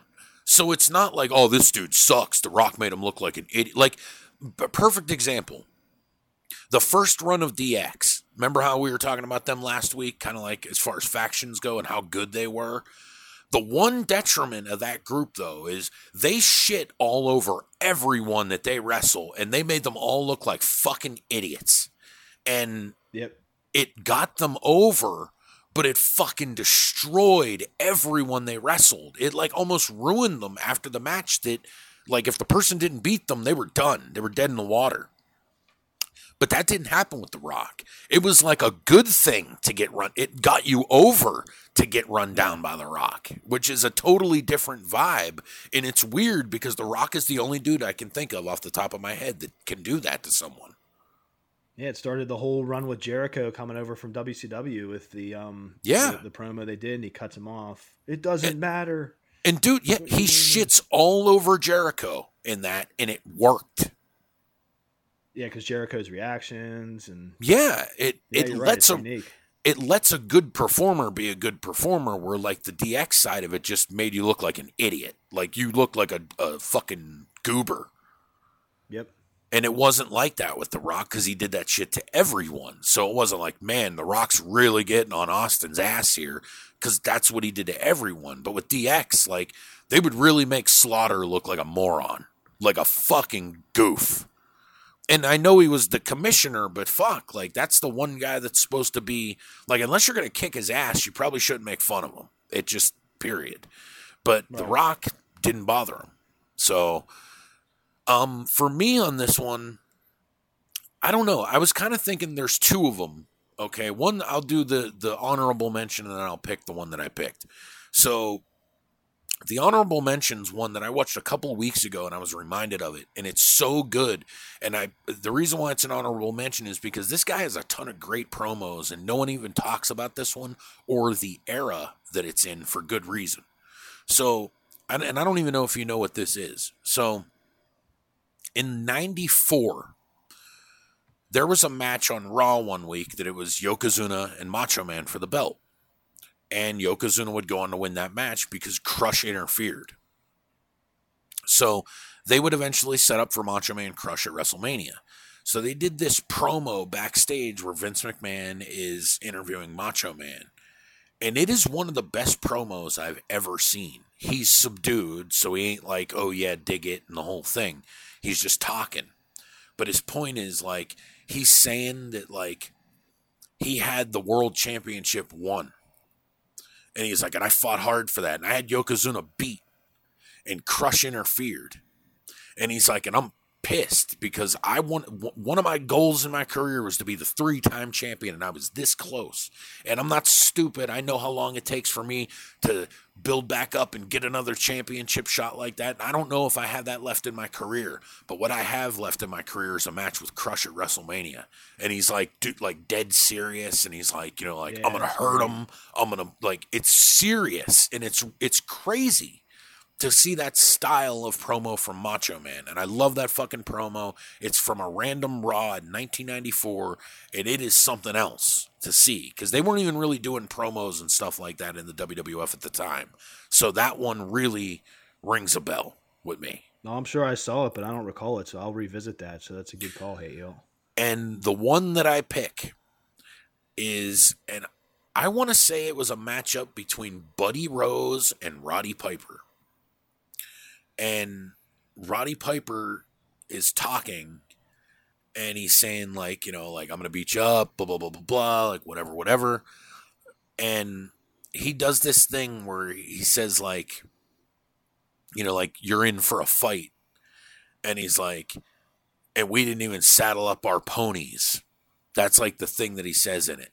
But the reason why it's so good is because he sa- he says that part first. He's like, you know, you got to do all this stuff, and we're gonna fight the fight, and we're gonna saddle up our ponies, and then da da da da da. What I'm gonna do to you is this, and then he breaks a bottle over his forehead, and he just starts bleeding everywhere. and he just looks into the camera, and he's like, and don't forget, Playboy Buddy Rose, this is just the beginning. We ain't even saddle up our ponies yet, and just walks away and it's one of the best that. fucking promos I've ever seen. It's super old. He legit breaks a bottle over his own head. And it's like one of them promos where, like, you know, like wrestlers are nuts. Like, we get it. You know what I mean? Like, wrestling fans get that degree about wrestlers. But it's like when they do that one moment, and it's like an old school promo, too. This is pre WWF where he breaks a but and you see the blood it's not there's nothing fake about it. He just broke a bottle over his head and he's bleeding everywhere. Yeah. and he's no selling the fuck out of it while he's still cutting a promo. Like that's the shit that as a wrestling fan would really sell to you. Like these dudes ain't This fucking around. Yeah. like Well, hey, hey, if, if you're not going to have um, Flair or Dusty in the promos, The Rock, Piper, and even Macho, you go with Piper way to go. yeah i Yeah, agree yeah. Definitely So- good to get Piper on there. Good call. But yeah, man, another fun week of the 30 day wrestling challenge. We're going to pick up next week with day 15. Um, it's only going to get harder from here, guys. So if you've been enjoying this, uh, we got a lot more favorites and stuff, including most shocking moment, why you like wrestling. Like, there's a ton of these that are really cool. So we're looking forward to doing the rest of these uh, coming up next week. So don't forget to join us for that. Uh, we're going to take a quick commercial break. And when we come back, guys, we are going to get into our review of part one of In Search of Darkness, the uh, documentary of the most iconic horror films of the 1980s. So stay tuned, guys. We'll be back right after this on the What's Real podcast. Hey everyone, this is the J with the What's Real podcast for Churchill Pictures. Churchill Pictures was founded by two childhood friends that grew up in Churchill Borough, just outside of Pittsburgh, Pennsylvania. The founders began working on their first feature film in 2007, Deference, winner of the Silver Ace Award at the Las Vegas Film Festival in 2012. View it today from the link on churchillpictures.com. Through the years, Churchill Pictures have put together a number of short films and comedy sketches, as well as documentaries, all of which can be viewed on the website. In 2016, the co owners embarked on another feature film project, The Unsung, a production that united a group of talented filmmakers who delivered the project on time and under budget. Currently available digitally through a direct link at churchillpictures.com, The Unsung continues to help move Churchill Pictures forward in 2020 as pre production begins for the next feature film project, a four part documentary story of a territory wrestling league in the mid 1980s entitled The Marks. Check us out at churchillpictures.com and follow us on Twitter and Facebook. Churchill Pictures. Picture the possibilities. Hi, I'm Chucky. Wanna play? So this is the 80s. It was a free for all for concepts. When your guard is down, that. Very impressive gore. I just think they're hilarious. It's showtime. And we're back here on the show, and it is time to get into the movie segment this week. Uh, there is a really interesting documentary that uh, just debuted on Shudder, and it's been available for a while on DVD and Blu-ray. And me and you, the J, actually talked about this recently, how expensive it was on the secondary market. It's called In Search of Darkness. Uh, it's from 2019, and this is an expansive documentary. We're talking almost four hours, and it covers the entire documentary, or it covers the entire documentary. It covers the entire decade of the 1980s, and it's it says that it's uh, look covering like the most iconic horror, and that's not exactly the case here either. So, what you get when you do something like this, you're going to miss some stuff. naturally, of course. And I there are a few things in this that I have a severely rough opinion of, but um it's an overall documentary here and we're going to talk about the first half. So they start out in 1980. And you see a lot of people here, including people that worked on the movie, um, movies, I should say. You see a lot of actors and directors and people like that. Uh, also, you see some writers and some other outsiders of horror uh, that give their opinion. So there's a lot of talking head stuff in this. And here's the thing this is in a weird territory because I find it that they're spending a lot of time in this talking about movies that have been talked about to death. And then the movies that were kind of like random choices and kind of on the more off beaten path, it's like they, uh, it's like a personal preference thing. Like you, there wasn't brush any, yet there was no rhyme or reason to why they were picking the movies. I mean, I understand why they're talking about Friday the 13th, for example. And I'm bringing that up because they start in 1980. Okay. But then they really get into some questionable choices throughout here. And it's like, why? Like what what was the choice to talk about this one? And it has to be the director or somebody because it's not movies that are certainly not iconic movies. Um, so you were dealing with that in this throughout, which I think takes away a little bit of what it could have been because they're either spending their time barely talking about a weird, randomly chosen movie, or they're talking about Friday the 13th, which at this point they've made full out documentaries about Friday the 13th. So it's kind of more of a trip down memory lane than anything. That's that's how I looked at it. I I just kind of like being in the world Yeah. of 80s horror anyway. So for four plus hours or whatever it was, um, this thing I have pulled up says a runtime of nearly four and a half. Uh, I it went pretty damn fast. I mean, I, I watched it kind of in parts uh, over the weekend, Mhm. but still, like I, I was just I, I was loving just the atmosphere of it. Yeah, But to your point, as far as like the actual film, I don't think it was as serious or as groundbreaking as it possibly could be. You know, with with the material of covering '80s horror. yeah. I think they could have just kind of put it under the guise of '80s horror movies, like a celebration, and it would have been fine. Yeah, exactly. Like Um, more popcorny than yes. it's seeming like it might be like a really hardcore kind of one. And I mean, like you mentioned, he he got some amazing people to be on it, which we'll go through. Uh, so that obviously helped. But uh, but yeah, I mean, just the overall initial take. Um, it was more popcorny of a documentary for us kind of horror heads, and especially like how dear to the heart we hold '80s horror. But I still just love being in that world, and and we'll get into it. But it, it pumped me up to to watch some shit I haven't seen in a bit and stuff like that. Yeah, and uh, just to give you an idea, here's the list of people we're talking about: uh, director John Carpenter, uh, Doug Bradley, Pinhead himself, Jeffrey Combs from Reanimator, Barbara Crampton from Reanimator, Cassandra Peterson, better known as Elvira, Nick Castle, the original uh, Michael Myers, Keith David from none other than The Thing, Kane Hodder, Jason Voorhees himself, Bill Moseley, horror veteran, director Joe Dante, actress Kelli Maroney, Love Jonte in this. uh, Katie Featherston from uh, Paranormal Activity, Caroline Williams, the horror actress, uh, horror scribe Tom Holland, Greg Nicotero, the special effects uh, guru himself, um, director Lloyd Kaufman, uh, creator of Child's Play Don Mancini, Larry Cohen, uh, director extraordinaire, another director Stuart Gordon, Tom Woodruff Jr., Mick Garris, Brian Yuzna, Robbie Morgan, Andre Gower, Sean Cunningham, Ken Sagoes, Lori Cardille, Ryan Turek, Harry Manfredini, and Phil Nobile Jr., editor of Fangoria magazine. So they got a uh, cast of characters here too, and there's a few other people I know. Heather Wixson's another uh, like columnist uh, or, a, or a vlogger or blogger uh, in the horror world who I actually know uh, pretty well. So it was nice to see her. Uh, a gentleman from Fright Rags was on there. So they, they tried to get a varied cast of actors and fans and writers and things like that, which I appreciated.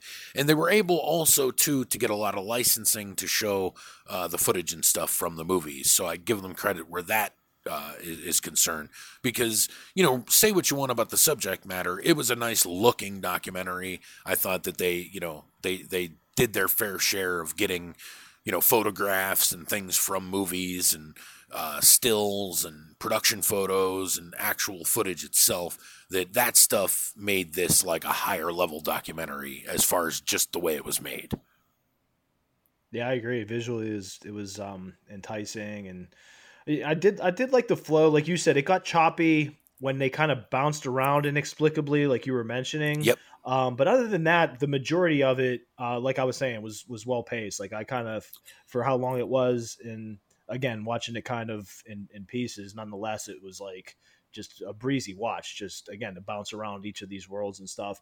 I, I like the aesthetic that he used with all the posters yeah in the shot. Yep. And then it would focus on like the subject at hand and you know go into the poster of the movie they were about to talk about. That was a cool dynamic. You know, even just seeing some of the movies they, they didn't really reference involved in it, so at least they had their posters up there and stuff like that. and I'm not going to talk about it on this one because we're doing a part two to this one next week.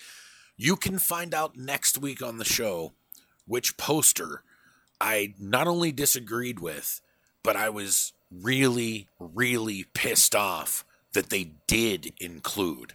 So I'll have a full explanation of that on the show next Stay week. tuned. But there is one that they had during this that I literally it made me want to shut this off completely. And that's not I'm gonna be interested to, to hear that. and it's not fanboy bullshit. So I'll have a full explanation of that next week on the show. But I did like that aspect. I thought it was really good as far as presentation goes. And as you know, somebody that does collect original theatrical movie posters, I yeah. love poster art. So as much of that stuff as you could possibly give me, uh, and just bringing that point up it's a little disappointing because they did talk a lot about the VHS uh, cover art for a lot of these movies and how big of a deal that was during that era, uh, which they're absolutely right about. And I really enjoyed that part of it. But I felt that they missed an opportunity here to maybe track down and talk to some artists and some of the people that worked on some of the cover art. I know, for example, a lot of the same people did a lot of Charlie Band stuff for Full Moon and Empire Pictures they definitely could have tracked down at least a couple people to bring that type of perspective to the documentary just because I feel like it's so poignant to the actual decade that the documentary is covering. Yeah, because I know it's the same artist that did all the the Nightmare on Elm Streets too. And they bring that up. Like they She don't bring up the references- yeah, artist, they bring up up, the but they don't talk to artwork. But it's like it would have Right. been really cool. I don't even know who it is off the top of my head or if he's still alive, but it would have been really great to to see that. And it, I also think too, just to throw it in, it would have been kind of cool to see somebody presenting posters uh, in the documentary as well. Uh, not just that that graphic that I really liked, but just to see physical versions of the actual movie posters now uh, would have been another good selling point because this was f- the first decade where there was just more than theatrical posters for the first time ever there was video store posters so i thought they could have used that a little bit because what they kind of did in this that lost me like you you alluded to earlier was and they really don't start doing this until part two which i'll get into more next week but when it starts out they're going year by year and it has a really good flow to it and i was really enjoying the documentary uh, and then as they get through the mid 80s it starts getting a little bit more choppy and they start going Yeah. back in time and talking about different years and it gets really bad in the second part which we'll get to next week as well but that it starts to throw you off a little bit and at one point in the documentary, I was even like, did they just abandon the year thing completely? And then it went back into it again. And I'm like, oh, I guess back. not. Yeah. So Yeah. that was disappointing. I thought they could have been. It's you know what's really weird. We we've talked about this numerous times on here, and I I remember specifically with the Last Dance and with the Bruce Lee thirty for thirty, where we were saying like how at first we didn't really like how they were going jumping back in time and stuff but like as you watch it you're like oh that's it's really cool how they did that this is one where you're like i don't like how they jump through the time and when it's over with you still don't like it Yeah. I mean that because again, you're you're kind of getting used to the flow of it, and it kind of takes you out of it. yeah That's that's the biggest problem with it, obviously. and it gets a little aimless in that regard. But the thing is, now they did pick decent people to be in this. There was one guy, however, that was just throughout the entire fucking thing. This guy was on my nerves, and he was just like a a, a fan, or I I didn't even get his name because I hate this guy so bad. Um, but he just, it's basically like every time he comes up, he just explains the most mundane, stupid shit to you like you're four years old.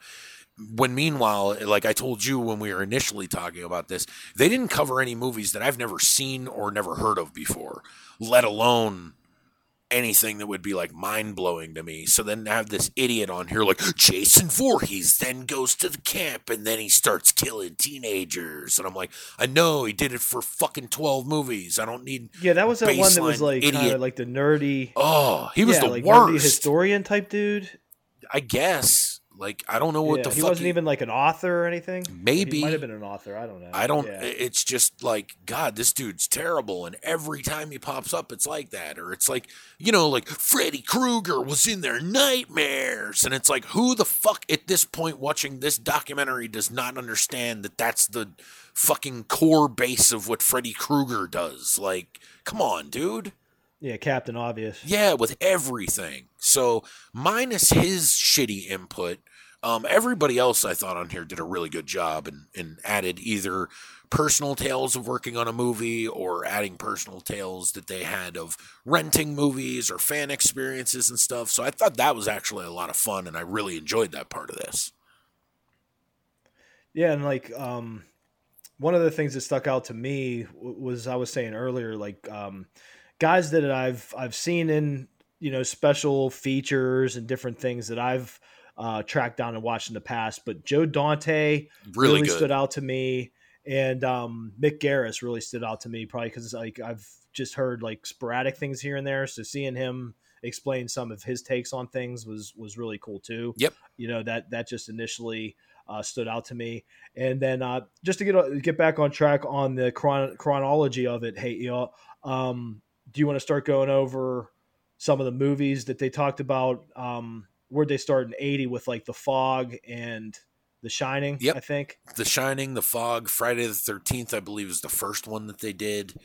Um, it's and, and I thought that they did a pretty good choice of going through these because they they managed to get the general temperature of the year. I guess is the best way to Yeah. put it. Where it's like the in 1980 they're talking to John Carpenter because he had he was a poignant figure that year with stuff like Escape from New York and then The Fog. Like he was releasing a lot of movies at the time. They go on later to talk and they about got Sean Cunningham. Sean Cunningham from Yeah. Friday the Thirteenth, Robbie Morgan from Friday the Thirteenth. Um, oddly enough, I was kind of surprised no Savini. Yeah, very surprising. They had they had another Pittsburgh uh, guy though who was really good in it. I thought um, with uh, why am I brain farting from the fog and Oh, Tom a Atkins. million things. Night of the Creeps. Tom Atkins. Yeah. Yeah, he was really good on there too. I thought that he added some solid insight to the stuff that he was talking about.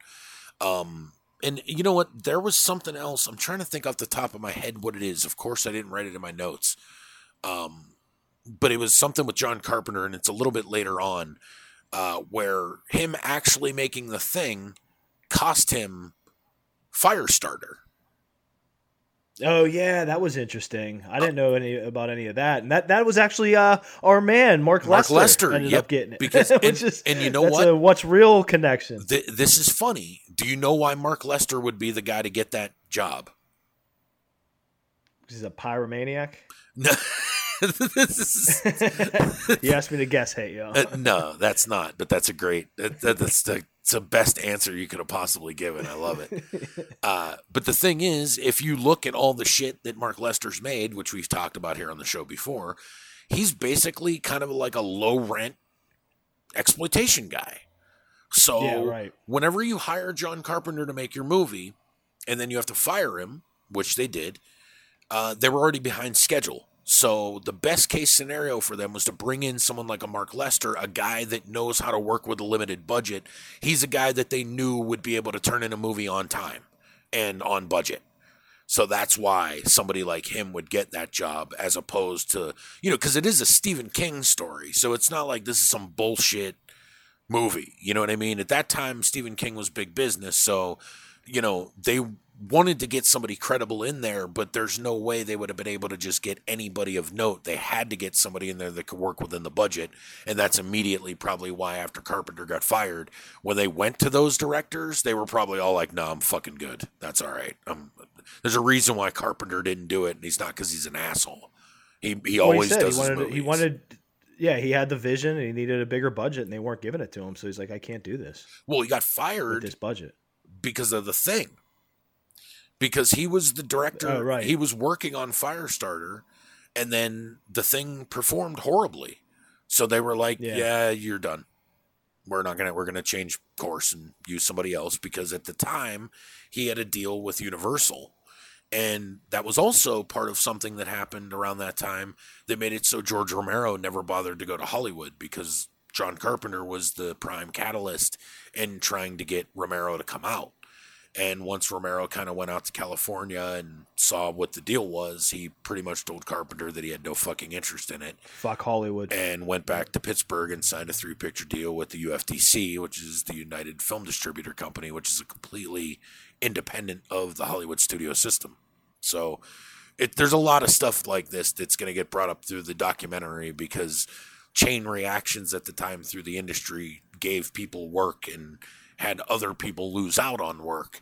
And I was kind of disappointed because I felt like they didn't cover a lot of that stuff in this, which would have been interesting at the time. And uh, one of the earlier movies that they talk about in this is, of course, Poltergeist. And Joe Bob Briggs is somebody that is 100% certain that Tobe Hooper directed that movie. And I still call bullshit on it to this day. And there's been Yeah, he enough- said, "Let me let me tell you right now, I'm making the record straight. Tobe Hooper directed this film. No, he didn't. And I know, like, for a multitude of reasons that he didn't. And the thing is that a lot of people don't realize uh, is that Tobe Hooper ha- would eventually go on to have issues with cocaine. And it would really, really cost him a lot of work. And it's specifically, here's one that, like, everybody knows about. Like, this is a fact, and I'll tell you why is, and I don't even know if you're aware of this. Did you know that Tobe Hooper was the original director for Return of the Living Dead? No, I did not. So he was, and it was going to be in 3D, and there were actually poster art that that people have seen that's been released of Tobe Hooper's name on the poster and everything. Well, Tobe Hooper got fired from the movie because he was just fucking up, and that was probably around the time where he was the worst with the cocaine. And five years prior, making Poltergeist, he was still pretty bad with the cocaine, but he was friendly with Steven Spielberg. It's also been said at the time that after the whole debacle with Jaws getting snubbed from the Oscars, that Spielberg was essentially playing the field at that point, and knew that making horror movies was not good for that, which he's probably right. So he essentially wanted to make a horror movie and didn't really want to put his name on it, so he brought in Tobe Hooper. And I'm not saying Tobe Hooper didn't direct things on Poltergeist, because he certainly did. Um, but did he direct the entire movie? No, he absolutely did not. So watch the movie. If you know their movies, I think it's pretty glaringly clear what's what and who's who and who did what. Um, Yeah, because that was like they brought up like specific aspects to defend the Tobe Hooper directed it, and then Joe Bob himself even said, I mean, it did have that Spielberg glow. Yep. But you know, Rich, Richard Donner movies have that Spielberg glow, but that still doesn't, you know, say Well- that Spielberg didn't have way more hands on than than they want to say. You know, He's absolutely right about Donner. That those movies did have that kind of glow, and I know exactly what he's talking about. But here's the oh, question: of course, yeah. Sit down and watch all Tobe Hooper's movies, all of them. None of them look like that. None of them move like that. None of them walk and talk like they just. That's not how Tobe Hooper operates. And also, too, usually whenever a director makes something that is supremely successful, then, and you know this as somebody because this is something that obviously I'd say you were trying to achieve. What's the goal when you make a movie? Of course, to make enough to make another movie. Okay. And what would be the best case scenario of making a movie? What what do you Okay, Jared, you just made uh, The Unsung. What is the best case scenario for your movie? makes a lot of money. Okay. And why? People watch it, Okay. pay for it. And what does that mean for the movie you make after that whenever that movie is a big deal? Yeah, there's that much more pressure. Or you're going to get more opportunity because it's like, well, you already Right, made yeah. something that's I successful. mean, if you have a success, exactly It- right. So that's perfect scenario, right? Like, okay, after that, you're going to get the opportunity to make more stuff. And probably, too, because Poltergeist was a major studio film, that the studios were going to be willing to play ball, right? Yep. And that's not really what happened with Tobe Hooper. Yeah, it's a good point. I mean, if you look, and I'm going right now to just double check, okay, to make sure. So he was working in TV and stuff like that in the 70s. Um, he had previously got uh, fired from a movie called The Dark in 1979. So that was kind of like first showings that there were some problems here. So The Funhouse is 81, Poltergeist is 82. Poltergeist was a pretty successful movie. It actually got uh, Tobe Hooper to do something that wasn't uh, a big budget deal, but it was a big deal in the long run. In 1983, he made Dancing with Myself, the Billy Idol video. So he did a big video, okay? And then what's the next thing that he makes after that? Lifeforce in 1985. That's pretty That fucking like, um, weird. So it's like, so why wouldn't Tobe Hooper have any success or any opportunities at success from a big budget studio after Poltergeist then? It, because it was a successful movie if he directed it. My take on it though too, Hayed, is like if it's all these years later, I don't feel like that would be controversial for Spielberg. Like now, because like you said, he was kind of playing the game at the time. I get that. That's before he was like the the film you know directing god that he is now spielberg but you would think now he would just say like well here's you know here's the story. Like i i directed these scenes like i did this and that. I don't you know like i don't i don't feel like directing or not directing is is like this controversial no. thing like all these years later. I just always had the vibe that he liked Tobe and just didn't really want to come in and take the credit from him. Even if he did it. It's like I got to make all the money Yeah. and everything, so I'm not going to try and because they say in there he was a big fan of uh the texas chainsaw Absolutely. Massacre, That's his which was- favorite- was cool to hear i never knew that that's his favorite horror movie of all time. that's awesome So, you know, I mean, there are things, and there- there is a bit of admirement because uh, Tobe Hooper was on his way to being successful before Spielberg even really got started. So, you know, there is that. There, there is a, you know, Tobe Hooper was on a higher playing field than Spielberg at one point. So it's not like Tobe Hooper would have been like completely emboldened to to Spielberg. You know what I mean? Like he wouldn't have been like doing whatever he wanted and shit like that. So there, Right. there's re- there's a lot of reasons here why I feel this way, and it's always been kind of debated. There's people on the movie that have said that that Tobe didn't direct it, or at least he didn't direct all of it. So That that was going to be my next point. There's a lot of people involved. You would think all again all these years later that something would come out concrete, you know. And I don't know.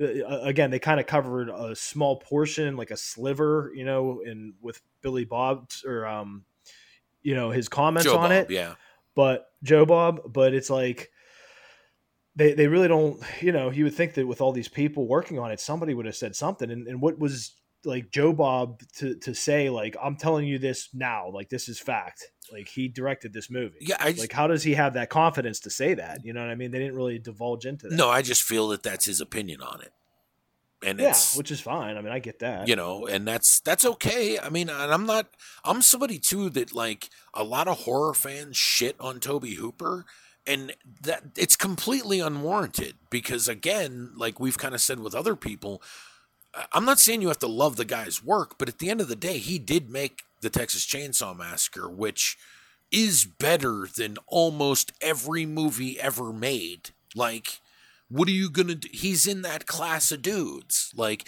he's in the same class with George Romero for Night of the Living Dead, and fucking Scorsese with a whole bunch of stuff, and Francis Ford Coppola with The Godfather, and you know there's certain people. Carpenter with Halloween. Exa- there's certain people that get in that lexicon just because they did one thing, and that one thing is such a high level that it's it gets that type of recognition. And Tobe Hooper to me is a guy that's in that class, and he's made other really good stuff too. But even if that was the only good thing he ever did, it's still better than anything that maybe any like uh, other than a handful of movies ever made. yeah.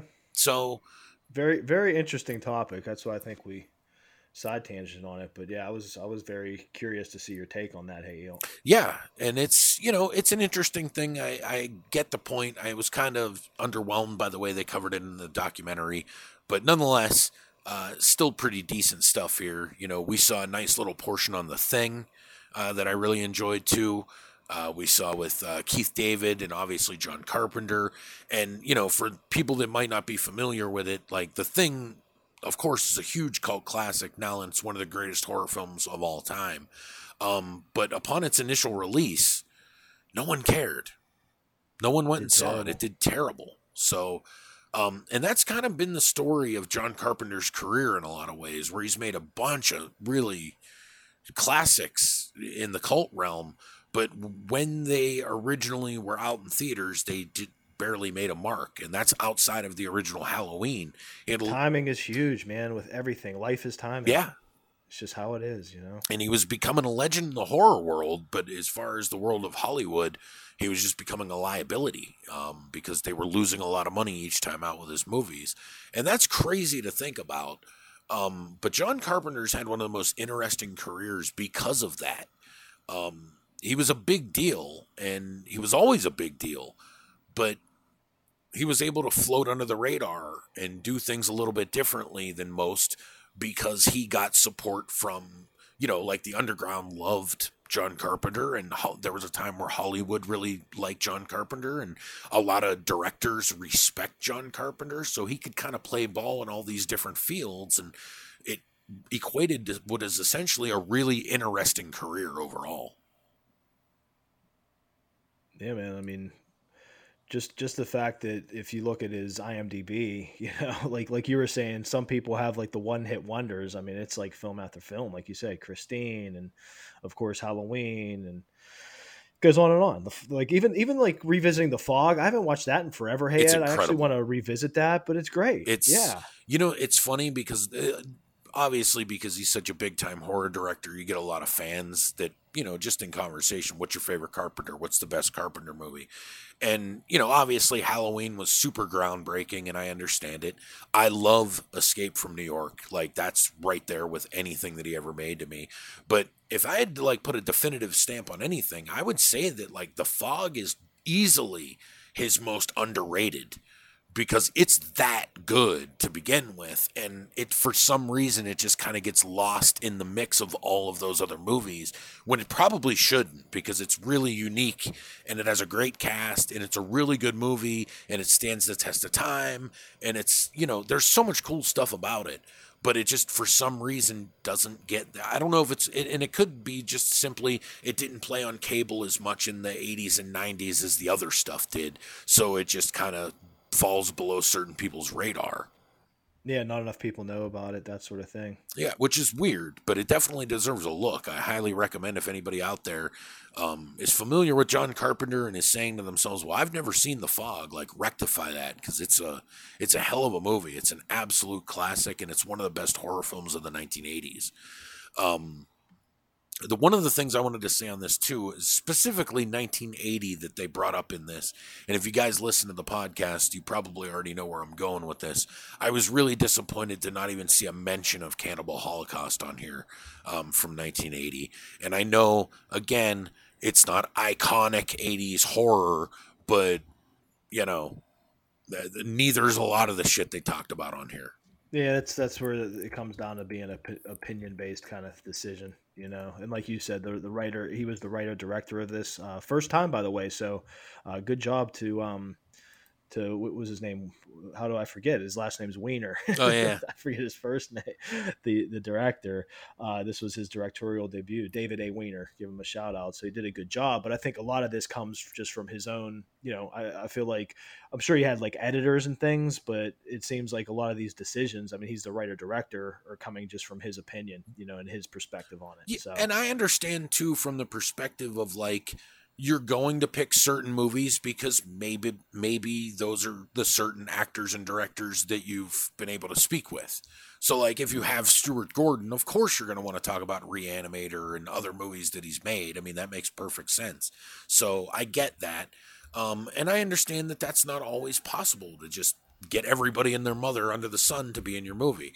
Um, I thought they did a really good job with that, though. I felt that even the people that you know, like I, I felt like the people that they got also were people that had really good opinions on stuff that they're not in too. So that kind of added to it, and they were able to give you a little bit of the idea of what the climate was like at the time working in that industry, which I thought was a cool perspective. Yeah. Yeah, because it was such a unique time, man, and that's that's another thing this brings back is just growing up in the '80s, and as I always say, uh, the nostalgia factor is a huge, huge part of this for me.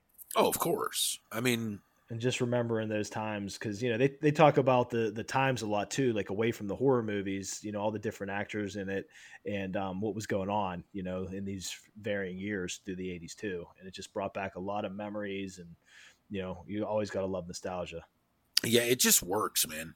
It really does. I mean, that's part of the reason why we said too, like this is more of a walk down memory lane type thing. You're not so Yeah, much exactly. looking to just learn everything you can. Um, it's just more revisiting a lot of it, I guess. and that's how I thought about this. This is something that I'll throw on in the background and stuff. You know, again, just to be back in that '80s horror world, you know, and just bouncing all over the place from movie to movie. That, that's probably the b- biggest um, positive that I had towards it personally. Yeah. And, uh, you know, I really enjoyed it. I felt like it, it caught a lot of stuff that I thought that it should have. And uh, overall, Um, part one was really good. Um, I thought that uh, at this point, watching it, I'm like, you know, this is like it's it's gonna be a definitive documentary. There's certain things I don't like about it, but it's really on its way, and um, you guys are gonna have to find out next week to find out my full review along with the Jays and to find out what we thought of part two.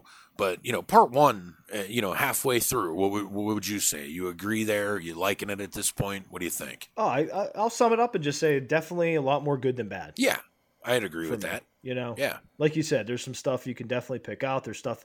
I mean, like we said at the outset of this review, dude, it's literally impossible to cover everything. yeah, And then, and then, plus, you're trying to please guys that are humongous '80s horror movie fans and grew up in the era.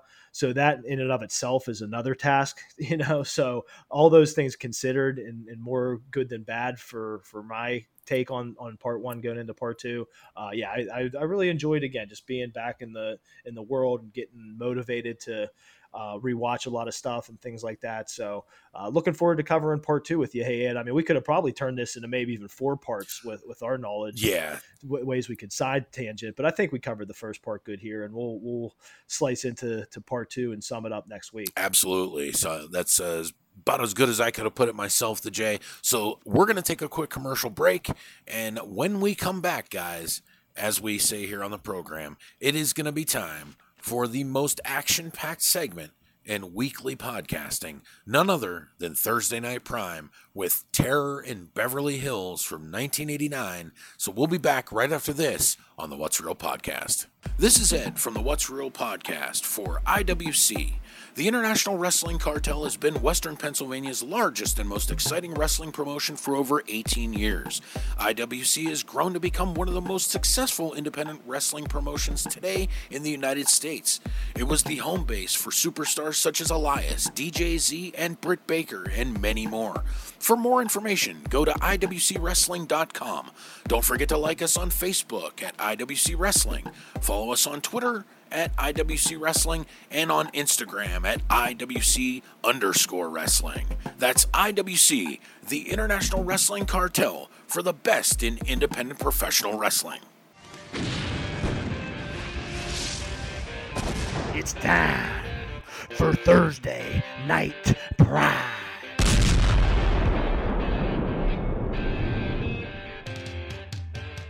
And we're back. It is time once again for some action packed bullshit with Thursday Night Prime. This week is Terror in Beverly Hills from 1989. This one stars, I guess, uh, Frank Stallone in the lead role. of the lead role, I should I say, of. Hack Stone. That's his name in Hack this. Stone. Hack Stone. Um, so when the president's daughter is kidnapped, it's up to an ex-marine to save her. The problem is that the terrorist leader has a lingering hatred for him, as he has been wrongfully blamed for the death of his wife and children.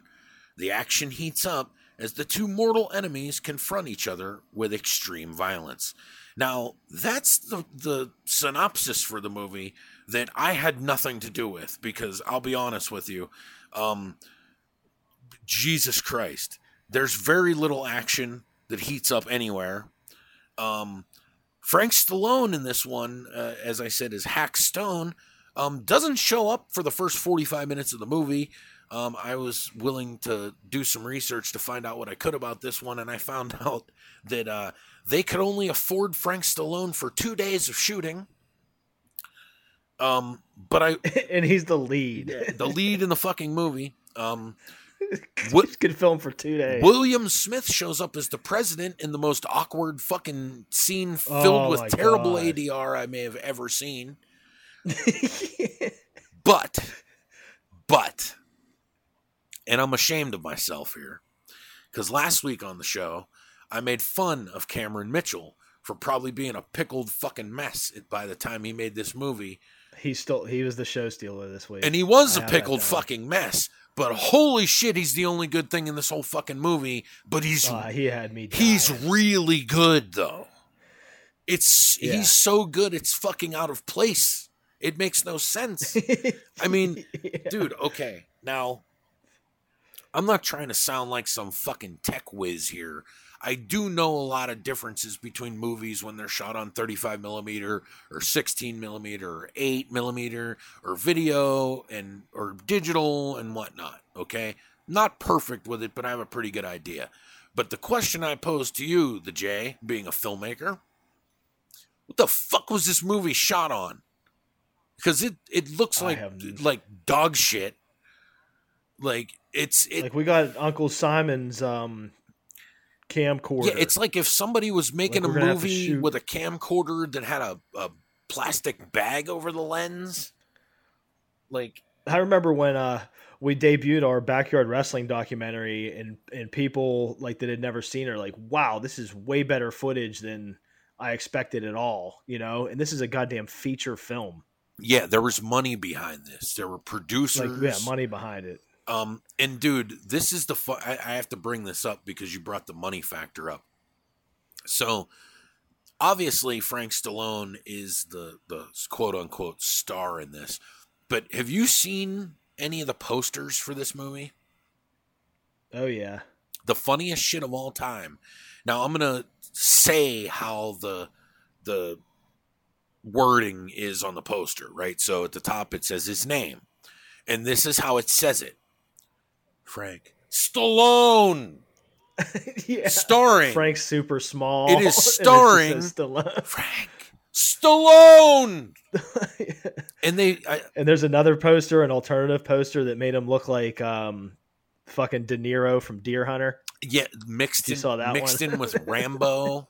So they just they want you to be su- like because there was a time in this world where people watched movies but they weren't obsessed with them like we kind of are, or even close to being as obsessed with these things as we Yeah, are. just casual. So it's like yes, some idiot would go into a video store and see the cover of this movie and think like be confused and know that they would want to rent it because they sort of realized that it might be Rambo, but it also looks like De Niro, sort of. Fuck it. And This it is says Stallone big as hell at the top. yeah. So it's like, oh, I'm renting this, and then they might have killed themselves after they watched it because this movie, I mean, dude. let's Oh, hey Ed, let's start from the beginning here please because lead me down the road to hell it. here, please. I'm watching it. My wife's in the other room, and she's like, "What the fuck are you watching? Is that Aladdin?" There's this Arabian music at the whole outset that is just ridiculous. And like you said, it is so fucking boring. Nothing happens. It's the fucking Middle Eastern terrorists the whole time.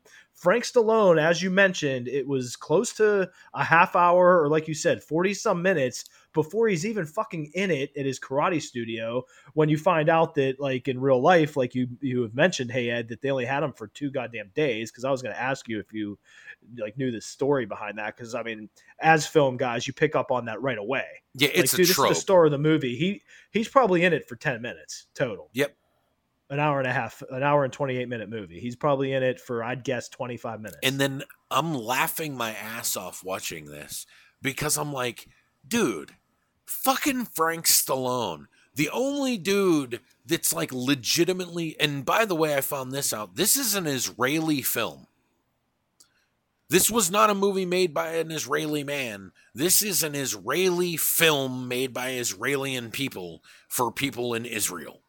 So I'm like fucking Frank Stallone grifting foreigners off your brother's name because there's no way in fuck they're getting him. So people are contacting you because they're like, your brother's famous. People here stupid. They don't know. I'll give you Yeah. 50 grand. Like this dude made probably good money to go and fuck around in Israel for two days. He probably asked Sly, like, you know, should I do this for fifty grand? Like, "Yeah, of course, uh, fifty thousand In two days. Okay, I'm just gonna go out on a limb and say by '89, Sly wasn't talking to him anymore. Yeah, I would guess that. Dude, at the beginning, they're on the, the plane, and the stewardess comes up to the one dude, and he's like, Don't touch me, infidel. because she's trying to get his seatbelt on. Oh my god, dude! And then okay, I started to realize what I was in for pretty early on here.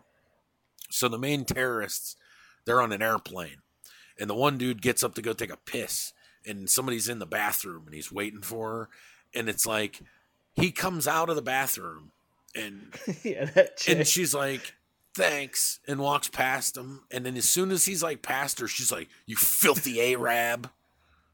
I'm like after her breath. what the fuck is happening here? Like what is like israeli guy must get in subtle racist jabs in through his screenplay and we're i don't know but somebody's gonna call them filthy arabs at some point in this movie. And that was pretty early on so apparently that was important to get into the plot of things for some reason.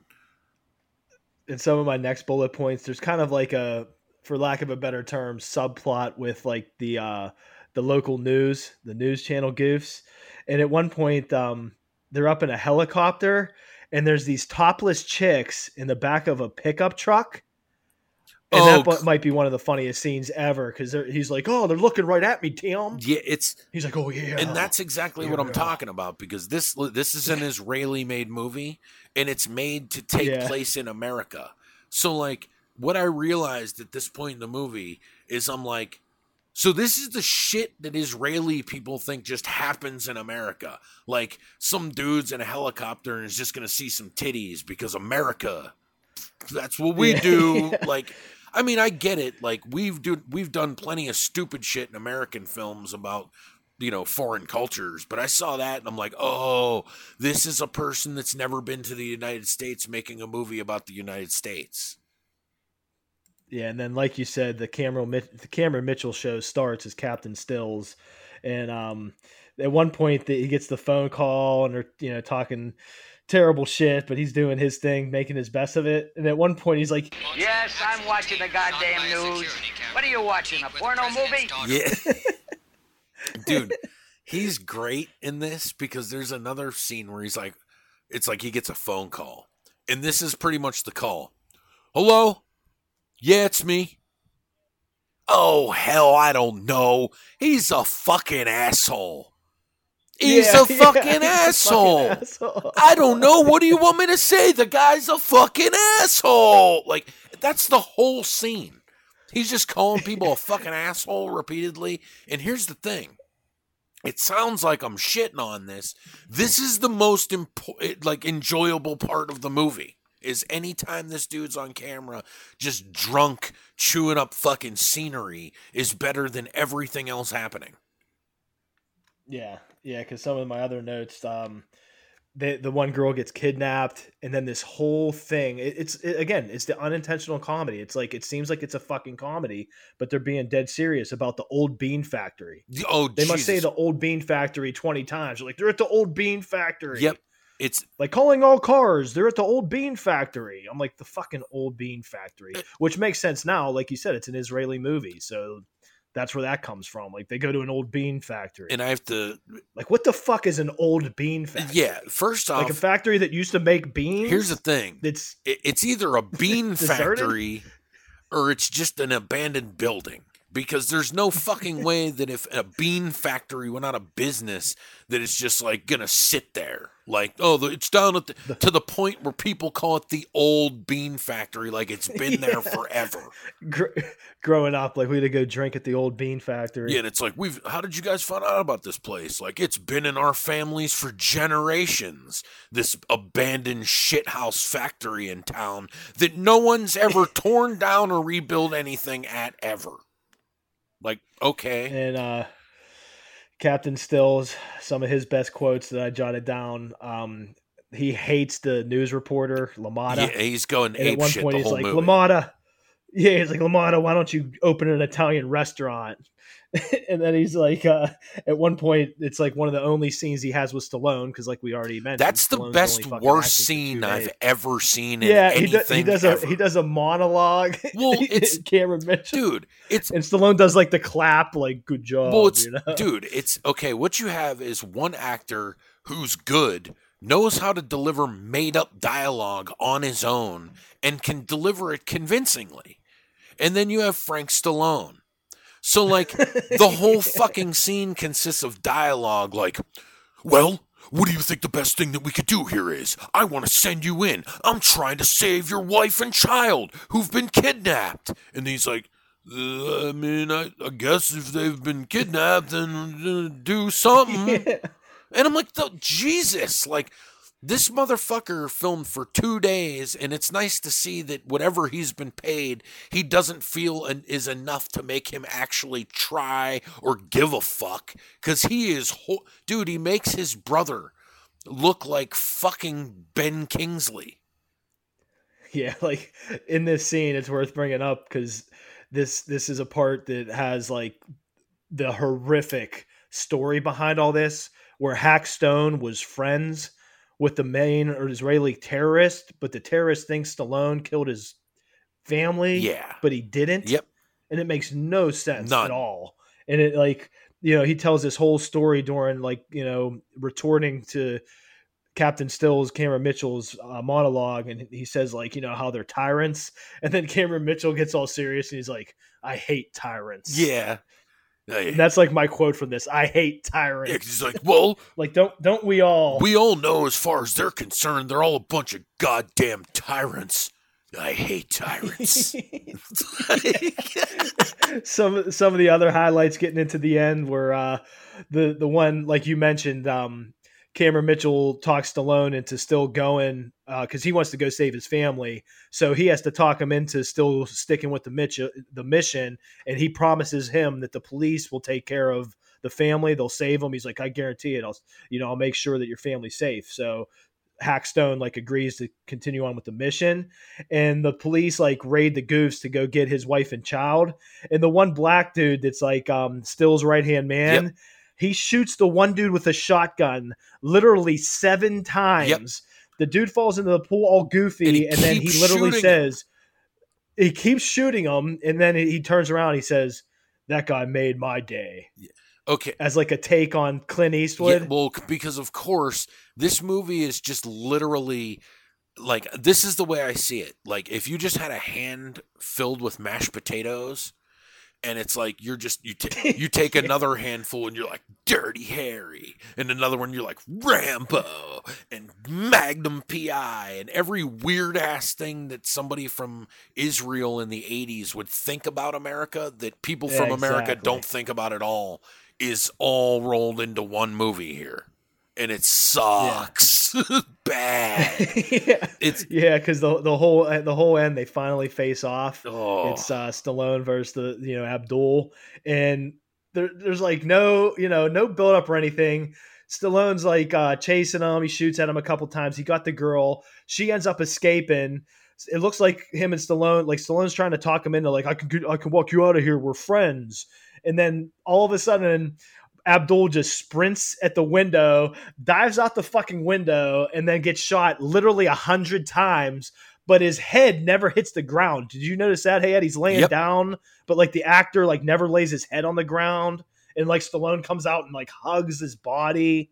It is just a fucking mess, but hilarious nonetheless. so you know how like occasionally whenever uh, we do Thursday Night Prime and I talk about using Letterboxd on here frequently, I find some doozy reviews. Well, this one is th- there's a few of them that I'm going to read. They're all pretty short, but they're all good. This one's from Timothy Bartolini. He says, From what I understand, 130 years ago, just seeing a moving picture was enough to blow minds. If you could time travel and show these same people terror in Beverly Hills, they would tell you that it sucks. If you turn the sound up, they'd tell you to turn it off. Then they would look you right in your time traveling face and tell you there isn't nearly enough Frank Stallone in it. Very few films are this goddamn bad. Now, he- here's here's another one. Insomnia. Oh, it's it, this is from Cham. Okay, Insomnia. Can't sleep. This movie can't put me to sleep. Then fuck it. Frank Stallone. LOL. Yeesh. I love it. Long stretches of plot unfold without Frank Stallone on screen. He's really not in it that much to be the star. Not until the end does he get to do anything at all. Dude is totally stone faced when he gets the news that his wife and child have been kidnapped. What? and then this is a, this is this might be my favorite. This is from Josh Underwood.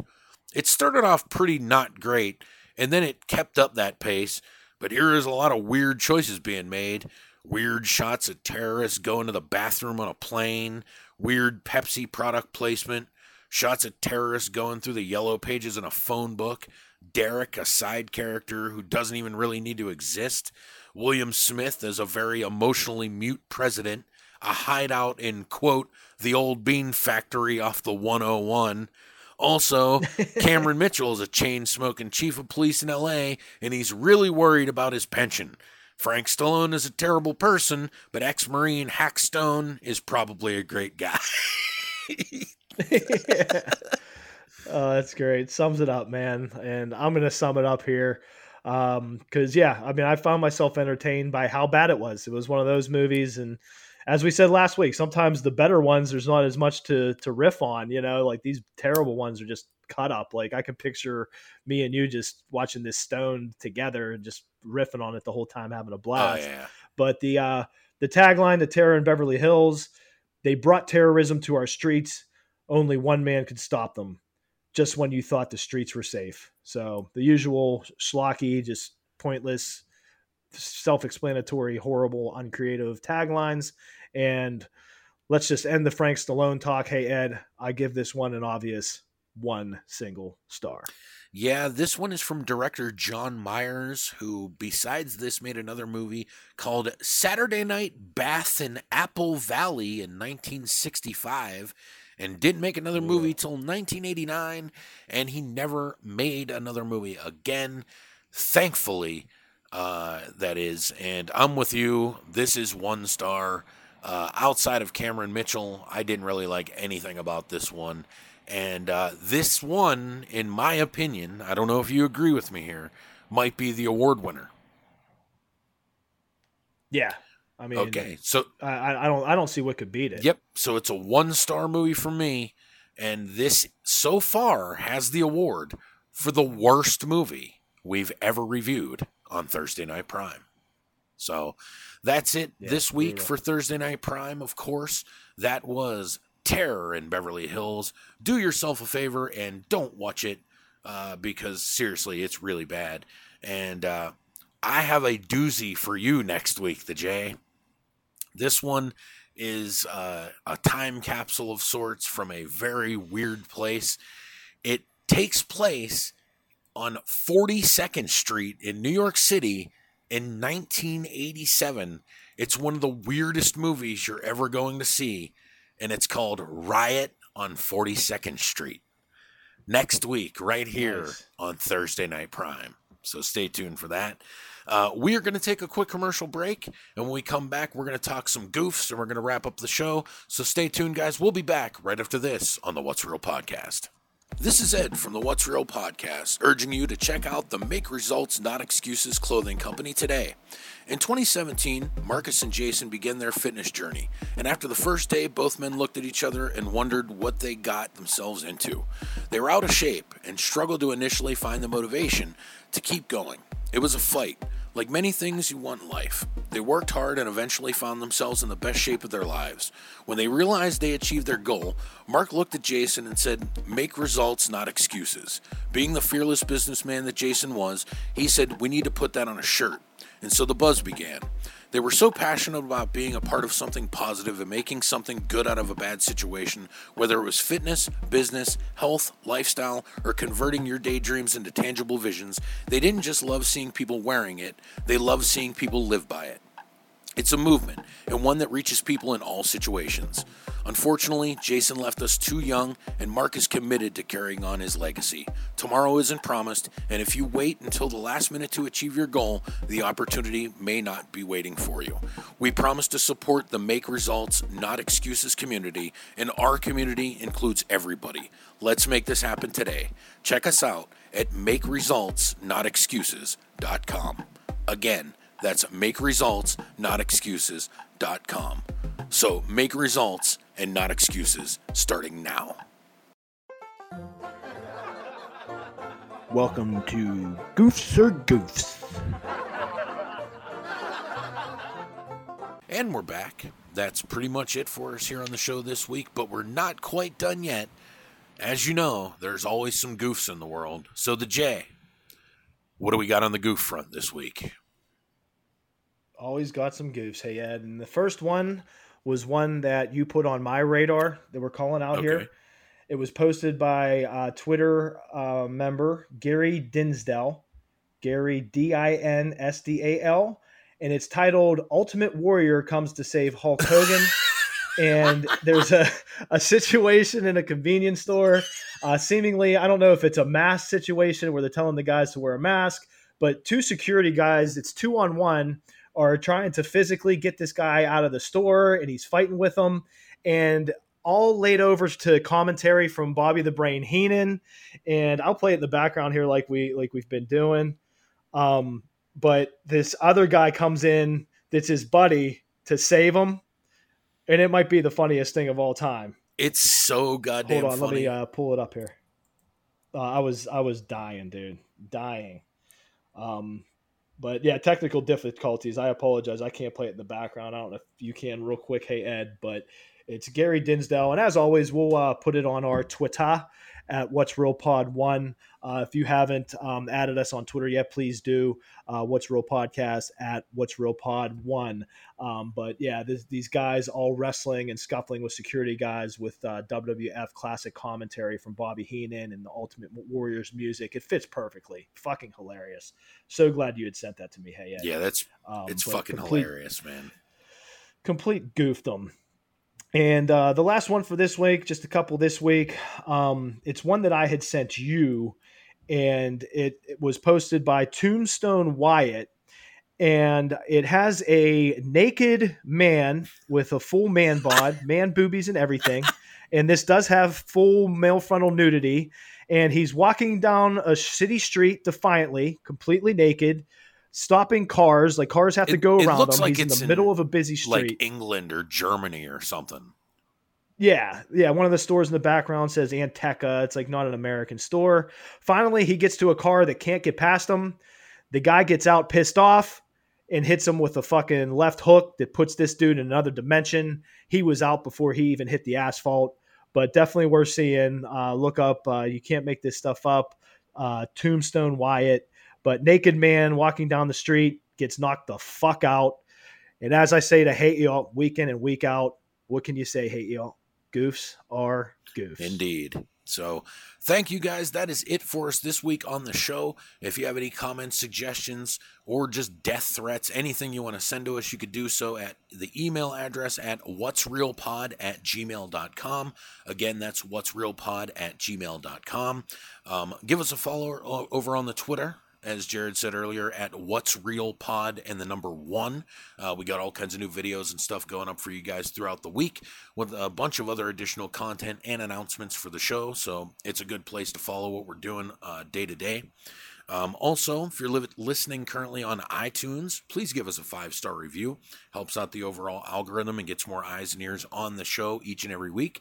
But you can listen as usual on iTunes, as we already said. Of course, Spotify, Podbean, Google Podcasts, and of course, every week you could listen at ChurchillPictures.com. So, the J, start that engine up, brother, and get ready to take us home. Yeah, we're revving it home quick and easy this week. Hey, you know, like Dorothy and the Wizard of Oz, there's no place like taking it home here on the What's Real podcast. Always the shout out to our producer, the wonderful Cam. Great job, Cam. Always week in and week out. We're uh, adding all the bells and whistles. Hope you're enjoying the stuff. Like we said last week, we're not trying to plateau. We're trying to mold this clay and make it great and entertaining for everybody to to come spend some time in our world. Love the show. Hey, yeah, we do it again, man great shit this week. Always a pleasure. 32 down, many, many, many, many more to go. As I always say, you'll hear me next week. Stay safe, stay healthy. Right on the J. Uh, as usual, thanks to everybody for listening to the shows. Please tell a friend about it. We'd like to get more people listening to the episodes, so we would appreciate you spreading the word. Uh, thanks to our producer, the one and only Mr. Friday Morning himself, RVD, Rob Van Cam. And I should have said RVC, but you know, what are you going to do? Rob Van Cam himself, thank you for all the hard work he puts in for us here on the show each and every week. The J, there's nobody else I'd rather be doing it with, man. I appreciate you, appreciate you sitting down with me each and every week here on the program. That's it for us this week, guys. We'll see you next week for episode 33. Stay safe, stay healthy. That's it for us right here on the What's Real podcast. What's real?